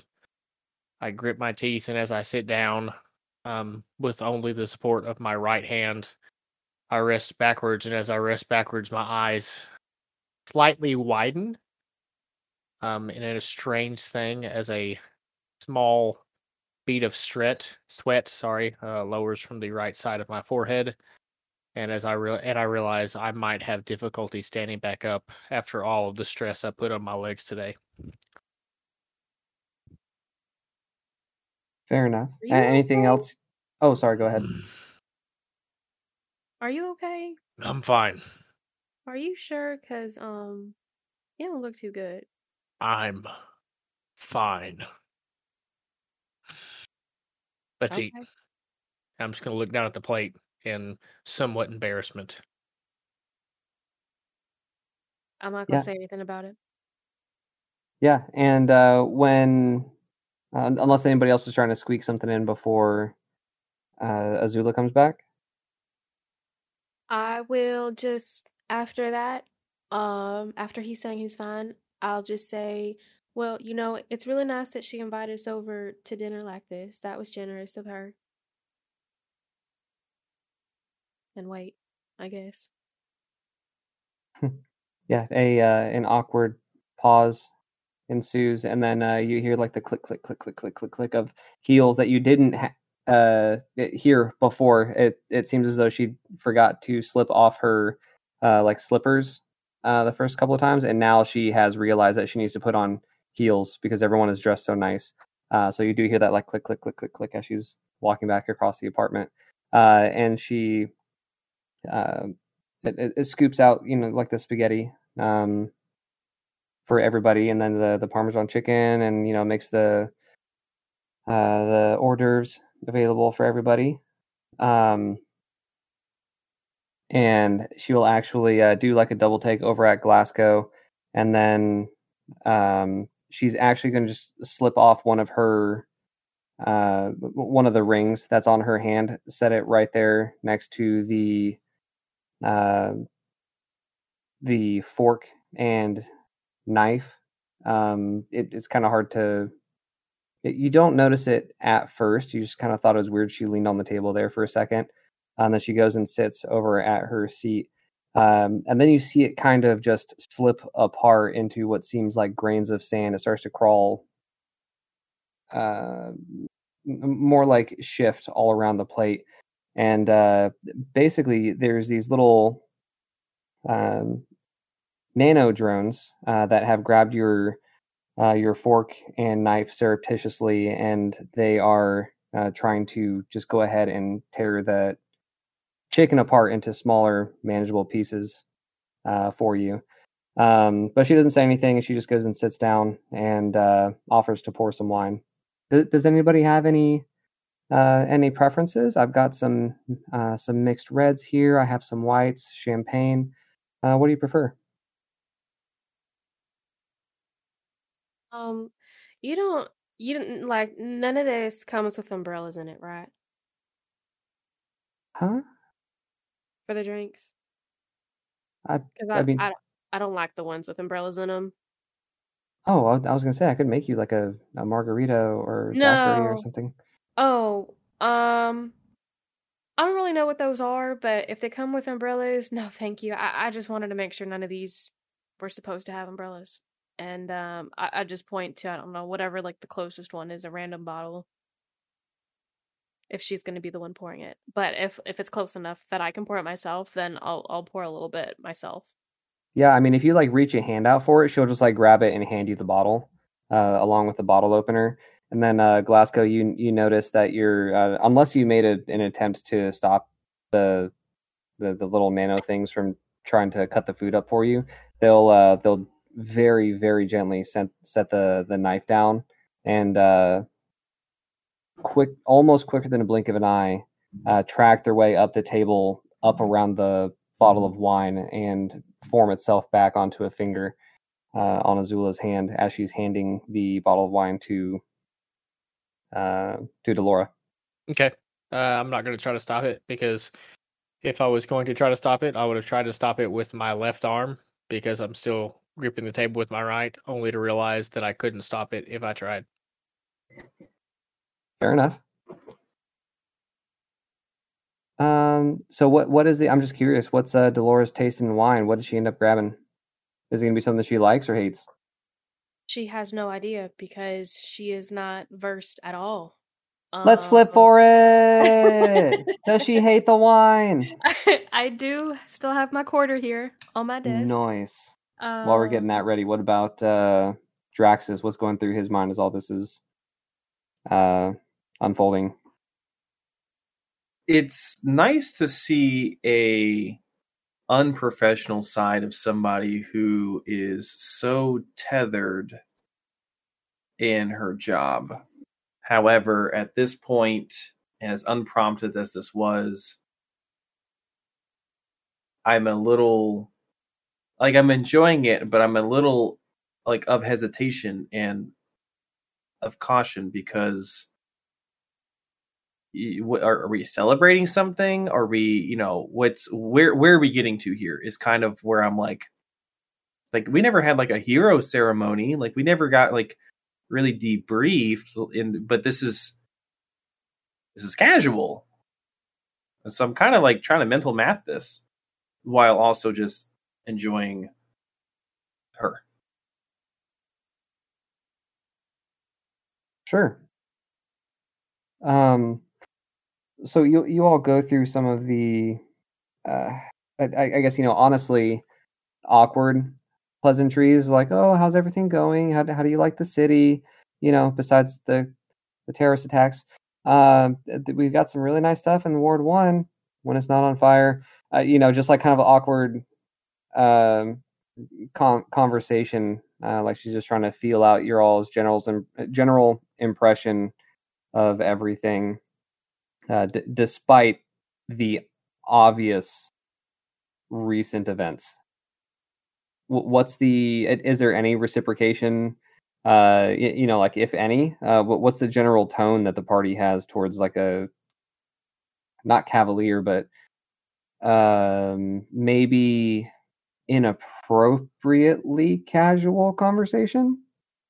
I would have kind of, in response to those two things that she probably had of best interest, you know, Ward One's great when it's not on fire. I'd be like, yeah, I hear that the uh you know, Medallion Memorial Spaceport's nice too when ships aren't blowing up. I kind of just try to read her on that one. Oh, did you want to roll for it? Uh, sure. So I got an eighteen on the die, and with word on the street, it'd be a dirty twenty, or with investigate, it's over a twenty. And you were wanting to gauge her reaction on uh, the ship getting blown up? Yeah, on the forward meter. Just with her kind of innocuous, off-branded comments and my very much obvious uh backhanded comment. Yeah, so it's actually extremely, extremely, extremely subtle. Uh, but you catch, like, a sharp side-eyed glance just before she, like, awkwardly laughs it off. Uh, just like, haha, yeah, you know, the yeah, it it is much nicer when you don't have explosions. Uh, you, you know, ruining ruining the the beautiful scenery. But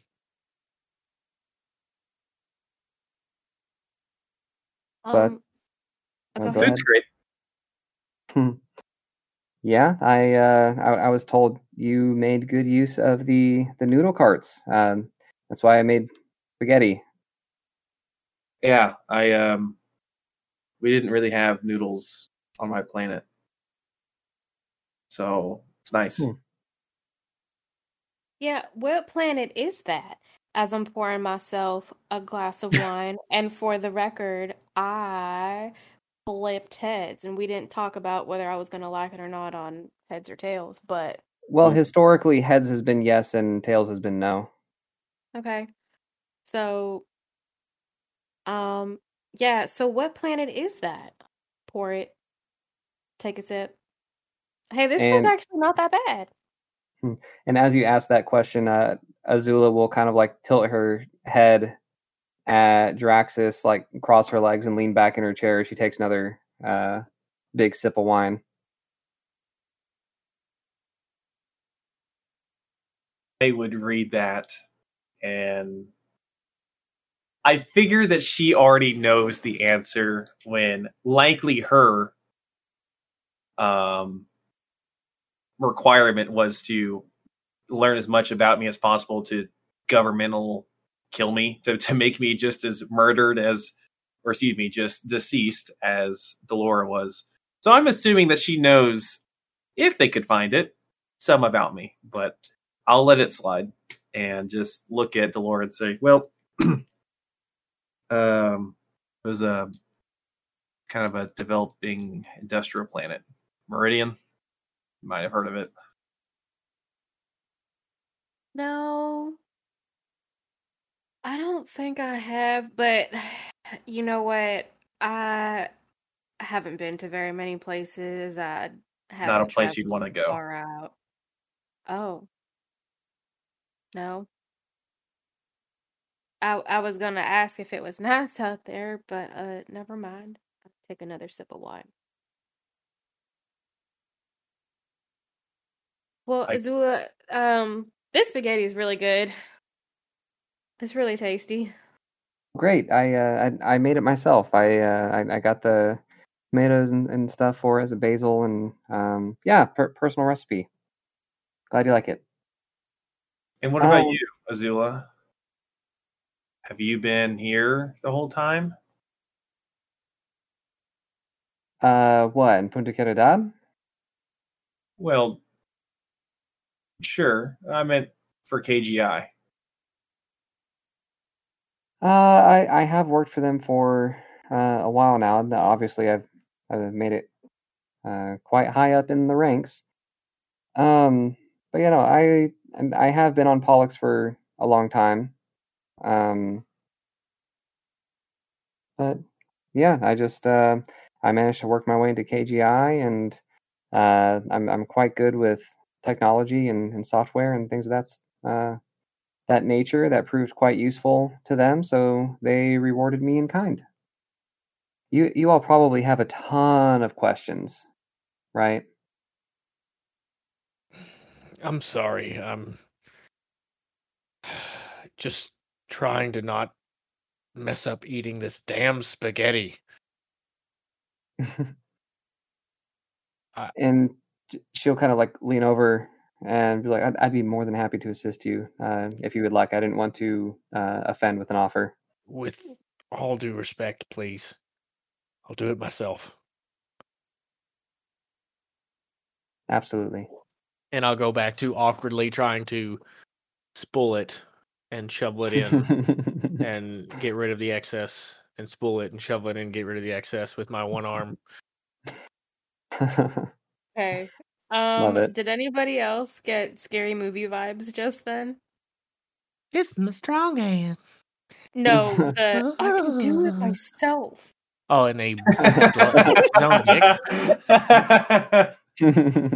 oh my god. I think Draxus, um, after having heard a couple of things that she said, and just even the ingredients for the meal that she's nice enough to have made us, is deflated. He is, you know, attempting not to sulk, but he is definitely pushing his spaghetti around just as much as Duncan is. And I think she just asked if we had any questions. Yeah, basically the statement was like, oh, okay, obviously you all have a ton of questions, and uh, let's just Let's let's get to the elephant in the room. That and I, that'd be pretty apparent to everybody. And she'll just uh, open up another bottle of wine and uh, pour like a good third of it into her glass, and as basically she's doing, filling it to the rim. As she's doing that, I'm going to take a deep breath and slam my uh, fork to the right side of the plate loudly. I don't know if y'all could hear that or not. Um, mm-hmm. Okay, whatever. Well, sorry, neighbor. Um, and as I do that, I'm going to look up at her and say, what happened?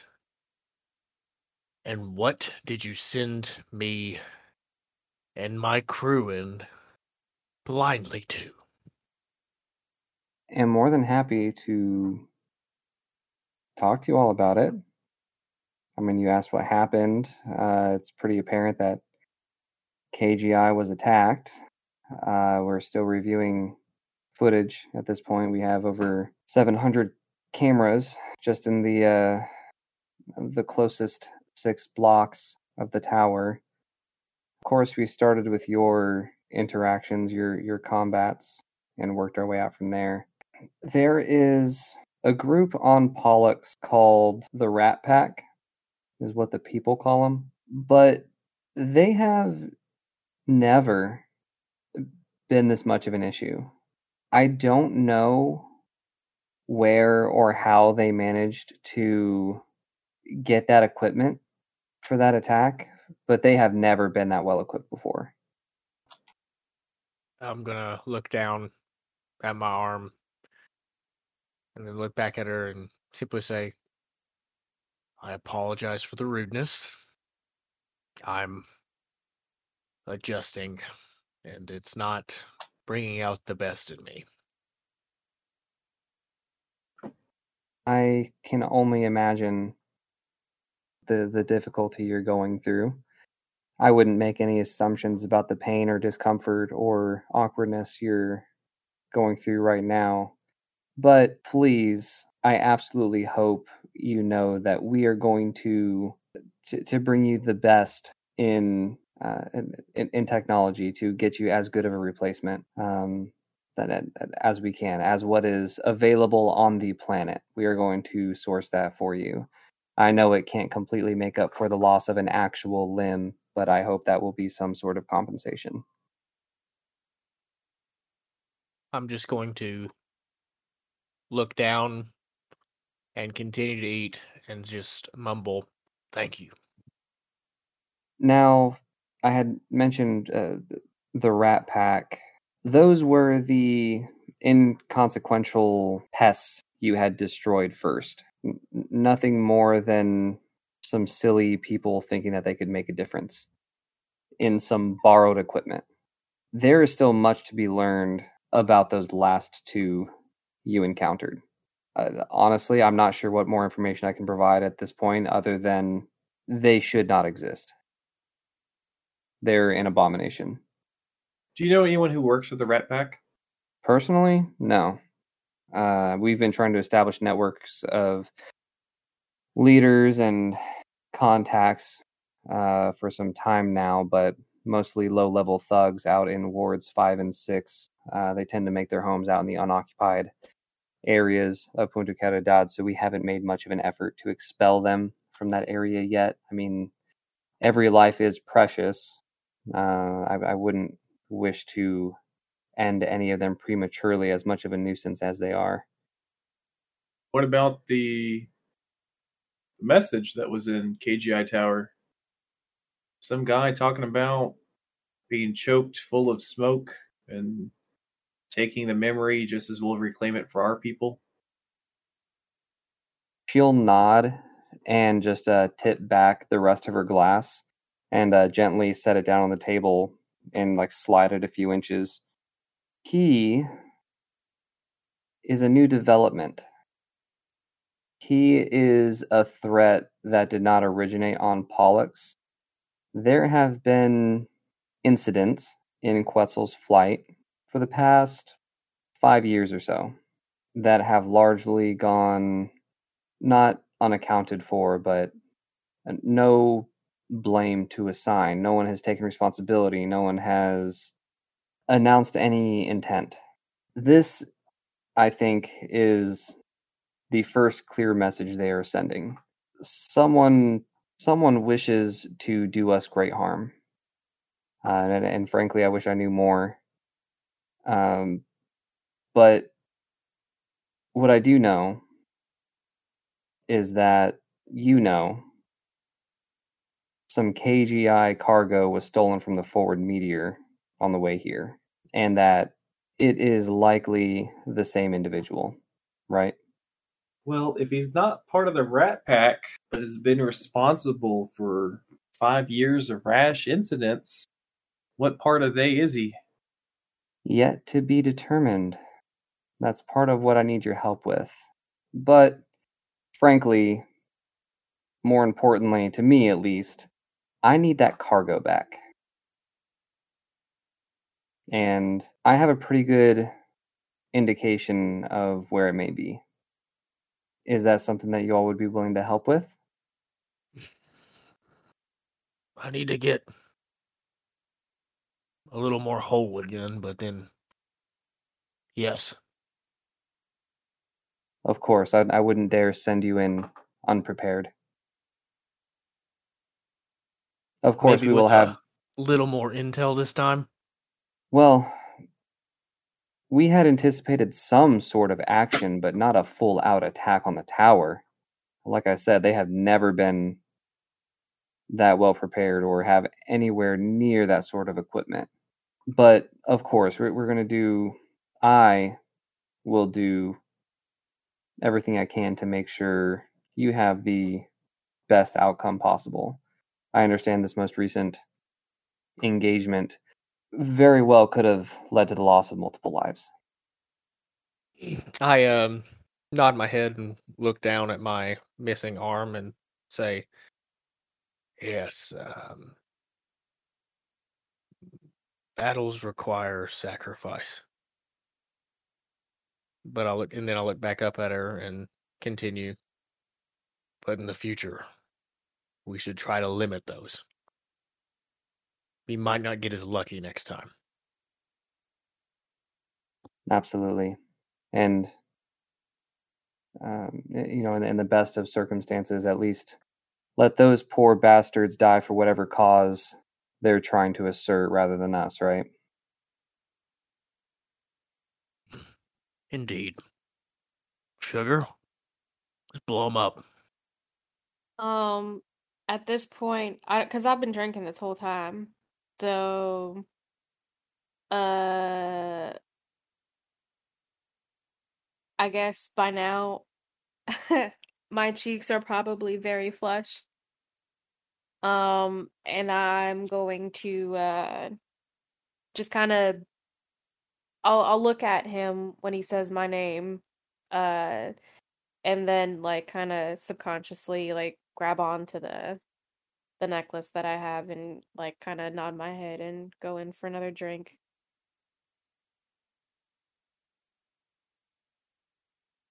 So, um, Miss Skye, um, uh. You know, first off, um, this this wine is really, really good. So thank you for that. Oh, um, absolutely. Some of it's uh, some multiple of these actually, and then he'll she'll like start to count in like three bottles now, and she'll reach for the fourth. Multiple of these are over two hundred years old, and she's gonna pop open another one and keep listening to you as she pours another glass. Oh wow, wow, that's you know. You want to know something? It's crazy, but that's older than me. that's, that's really crazy.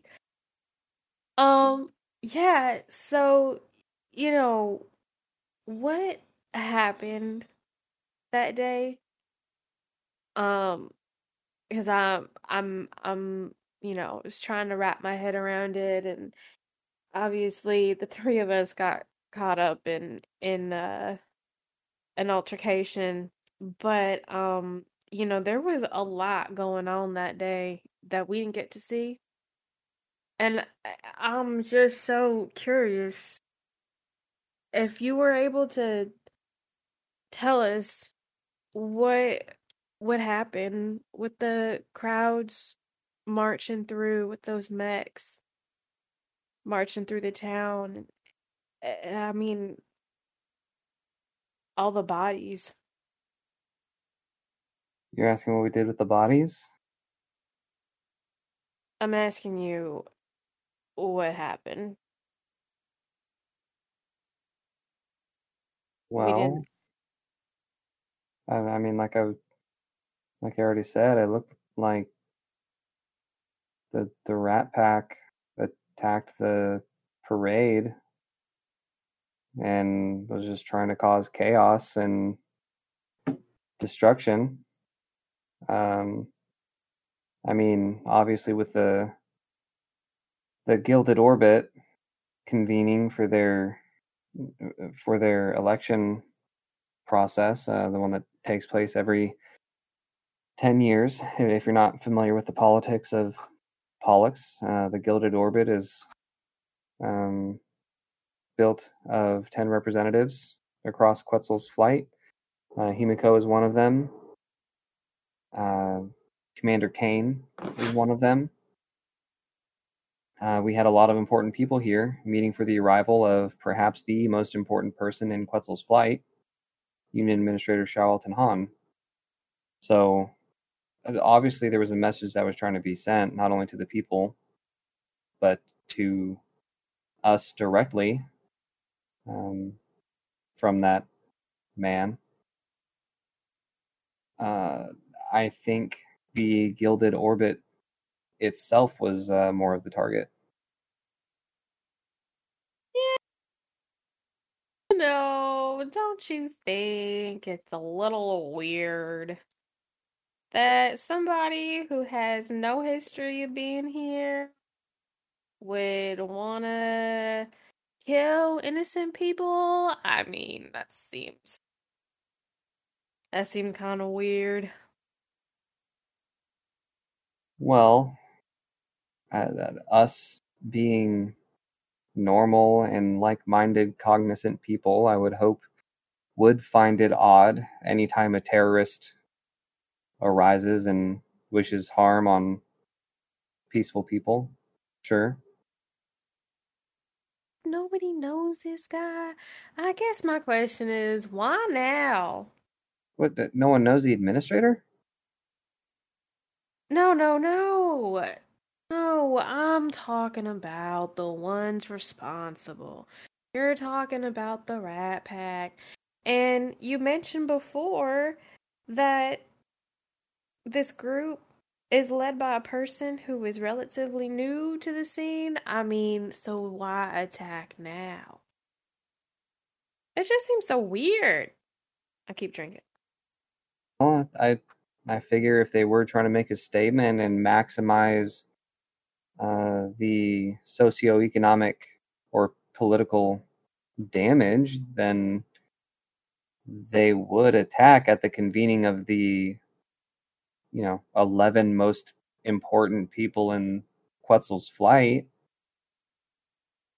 I mean, all common sense points towards political terrorist. So why steal a container? Well, that particular container has some very rare and expensive material uh, used to build some highly classified items. How they were able to figure out that it was on the forward meteor, still a mystery to me. One I'm actively working on. I had those packages assembled from uh, from nearly eighty different solar systems and collected at Earth and sent this way. So, I mean, obviously we couldn't send a security fleet with the forward meteor. That would be entirely conspicuous, but they should not have known it was on there. But that brings me to my original point. I need that cargo back. Why don't you just buy more? Obviously, it's not worth much, or otherwise you would have sent a security fleet if it was that important. And she'll kind of sigh and, and set her glass down, pop off a couple of rings, two of her bracelets, one of her earrings, and just set it on the table. The material here is collected from seventeen of the closest solar systems. Now, K G I being the economic powerhouse that it is, it still is ex- insanely expensive to source this material. And I use it in many of my classified, patented inventions.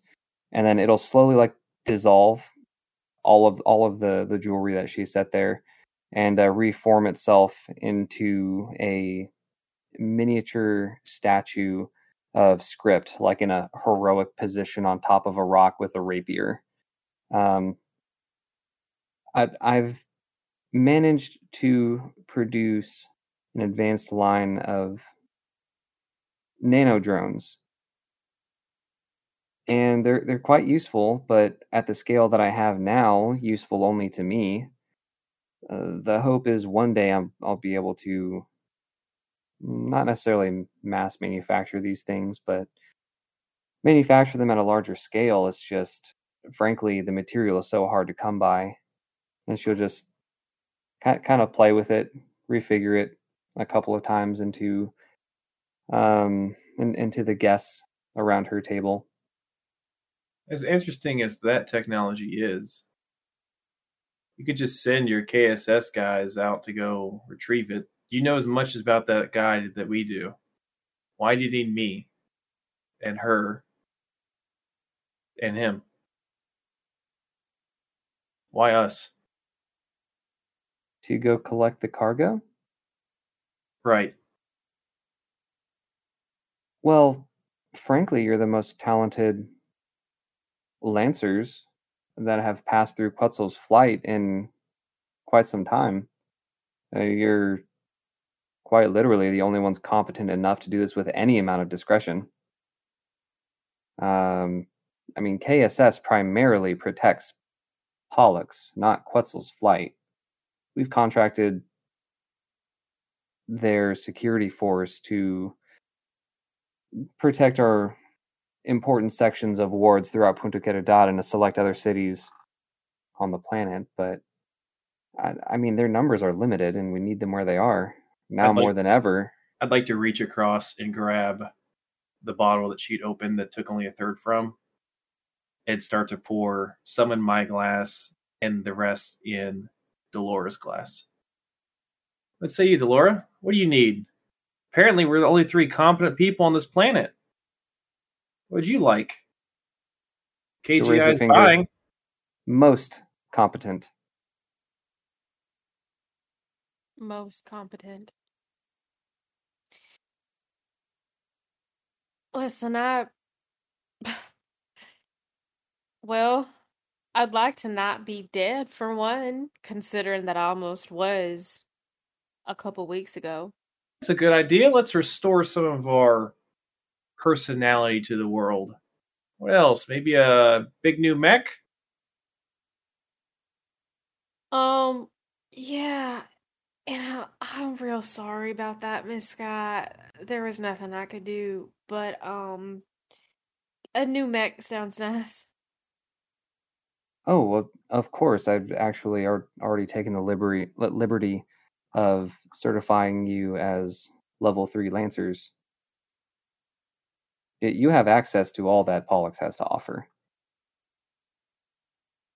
What about what Pollux doesn't have to offer? You're going to have to be a little more specific. Uh, D M, would Script know the trouble that Delora has had with her off-world communications? I think that's more of a decision for Delora and how much she would disclose to the group about that. I don't think that's a me decision. Said anything about it to anyone yet?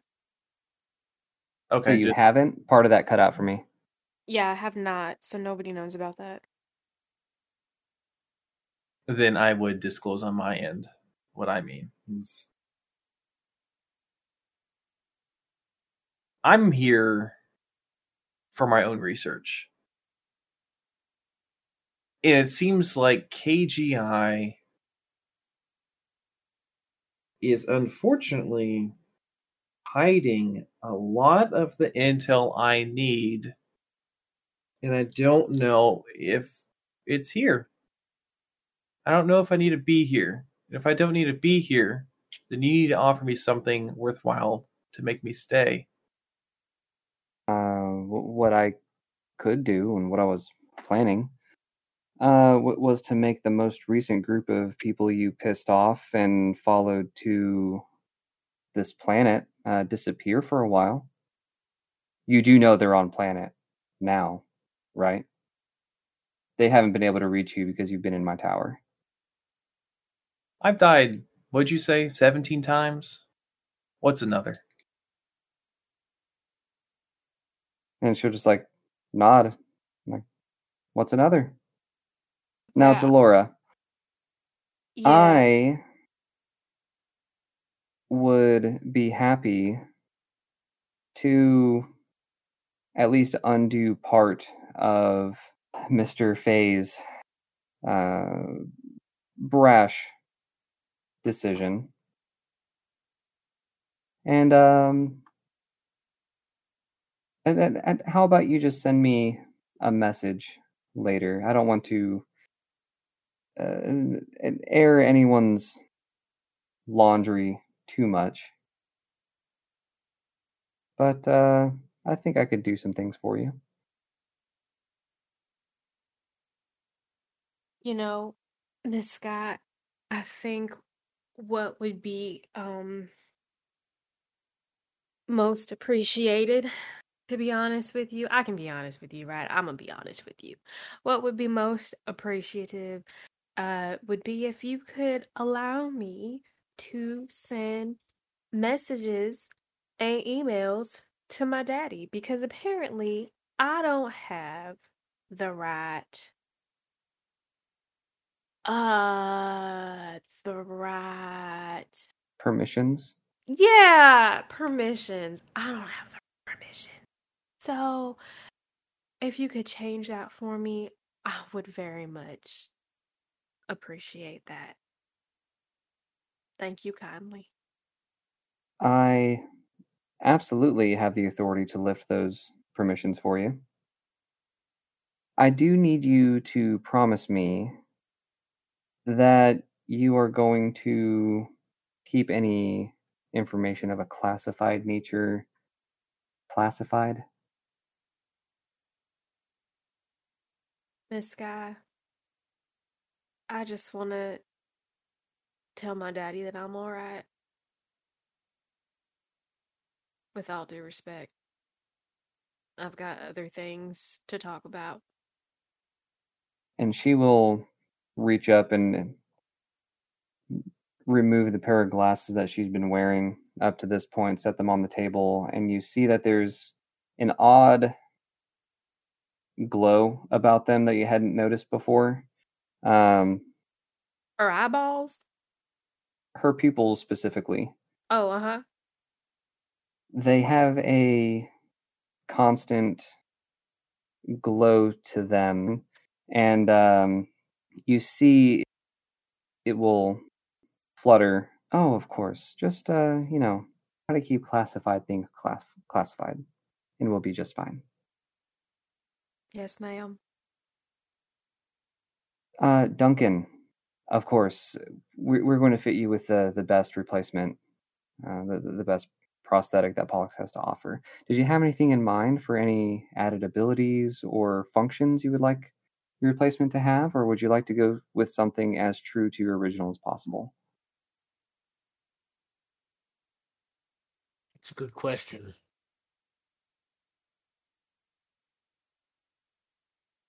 I'd like um, my comlink to be attached to it if possible. And maybe uh some sort of pulley system. Uh, got to use that in the Blackbeard, and I think it's fairly effective. Oh, the Blackbeard! I'm, I'm glad you uh, uh, you were able to get acquainted with, with that line. We, we've been working on it for a couple of years. I have some of my newer engineers working on that project, but uh, you, you did enjoy the, uh, the the grappling effect. Was it useful? Uh, very much so. And you're looking for something similar um, uh, to, to adapt to yourself, right? Yes. Okay, absolutely. We'll uh, we'll get together on some plans, and we can absolutely make that happen for you. And I'll even throw in a little bit of my personal touch on it. How does that sound? Sounds great. As long as we're putting personal touches on things. What about me? I would be a lot more comfortable answering that question if I knew what you meant by personal touch. Well, all I've offered was a bit of question for even little answer. And in return, I get keeping a couple of mercenaries off my tail. I mean, I can do that now. I want research, real research. You and I, and we'll keep things classified. Then I wink at Delora. She'll kind of roll her eyes just a little bit. Like, okay. We'll arrange for some research. Now, uh, at this time, you will hear that there is a ding back in the kitchen area, and she's going to excitedly put her uh, her glass down. And uh, actually, as she's standing up, she's going to kick off her heels at this point, just kind of fling them across the room. She'll be like, "The cake is ready!" And then run over to the uh, back to the kitchen and uh, start getting that out and ready. Um, but basically, unless you all had any other uh, questions or anything, uh, she's going to pull out some uh, fancy, like, lavender blackberry uh, triple layered cake for you uh, that she's made from scratch. And uh, and Justin intends to have a pleasant rest of the evening until you all decide to turn in. Is there anything else that you all wanted to cover? No. I Next thought of... I thought about, uh, like, games to play, but, uh, you know, only one of us can really hold cards, or one of us can't hold cards. One of us can't play Twister. One of us can't do charades, so. I mean, you could try to do charades, but might be kind of tired. Yeah, right. Okay, I mean, well. He only just woke up today, right? So that's a lot.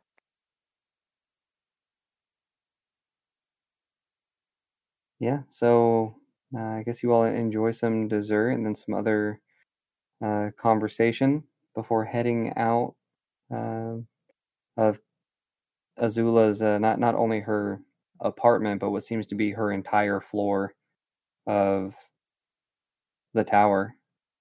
Um...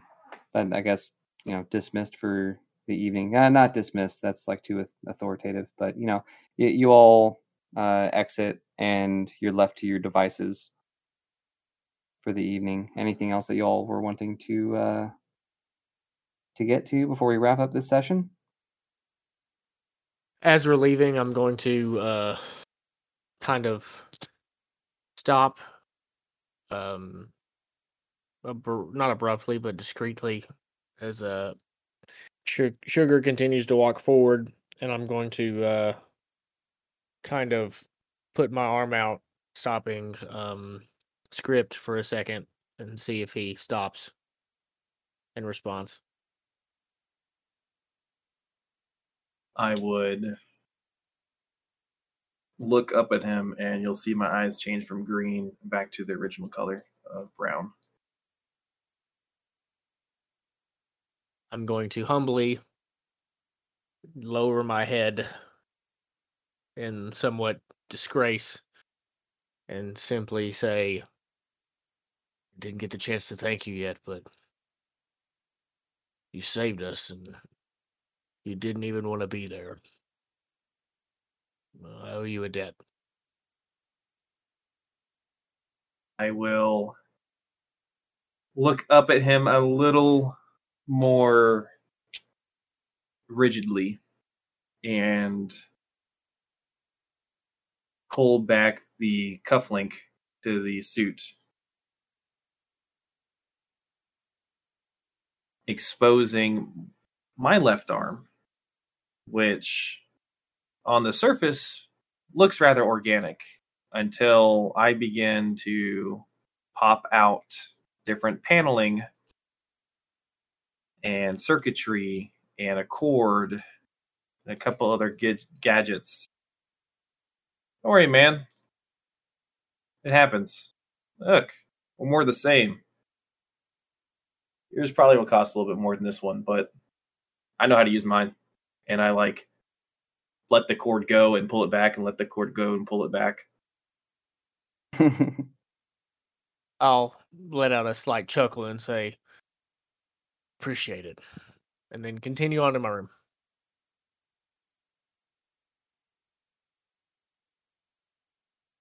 Um, D M, I I would like to, if at all possible, while he continues walking, I, I imagine he would still have some difficulty uh, with his new uh, loss of limb and, and understanding feeling on that side. Um, probably walks a little different. I, I'd like to slide a hand, a note into Duncan's pocket. A physical note, not a, not like a message or anything. Okay. Uh, so we can either just do that narratively and allow it to happen if uh, Duncan consents to that narrative thing happening, or we can do a contested, you know, like stealth. I think he can do it. He's fairly stealthy, and I'm. I let my I, I got close to him and let my guard down, so I'm good with it. Okay. I tend to I tend to take things from people's pockets. Uh, I don't tend to leave them, but in this case, I do leave it now.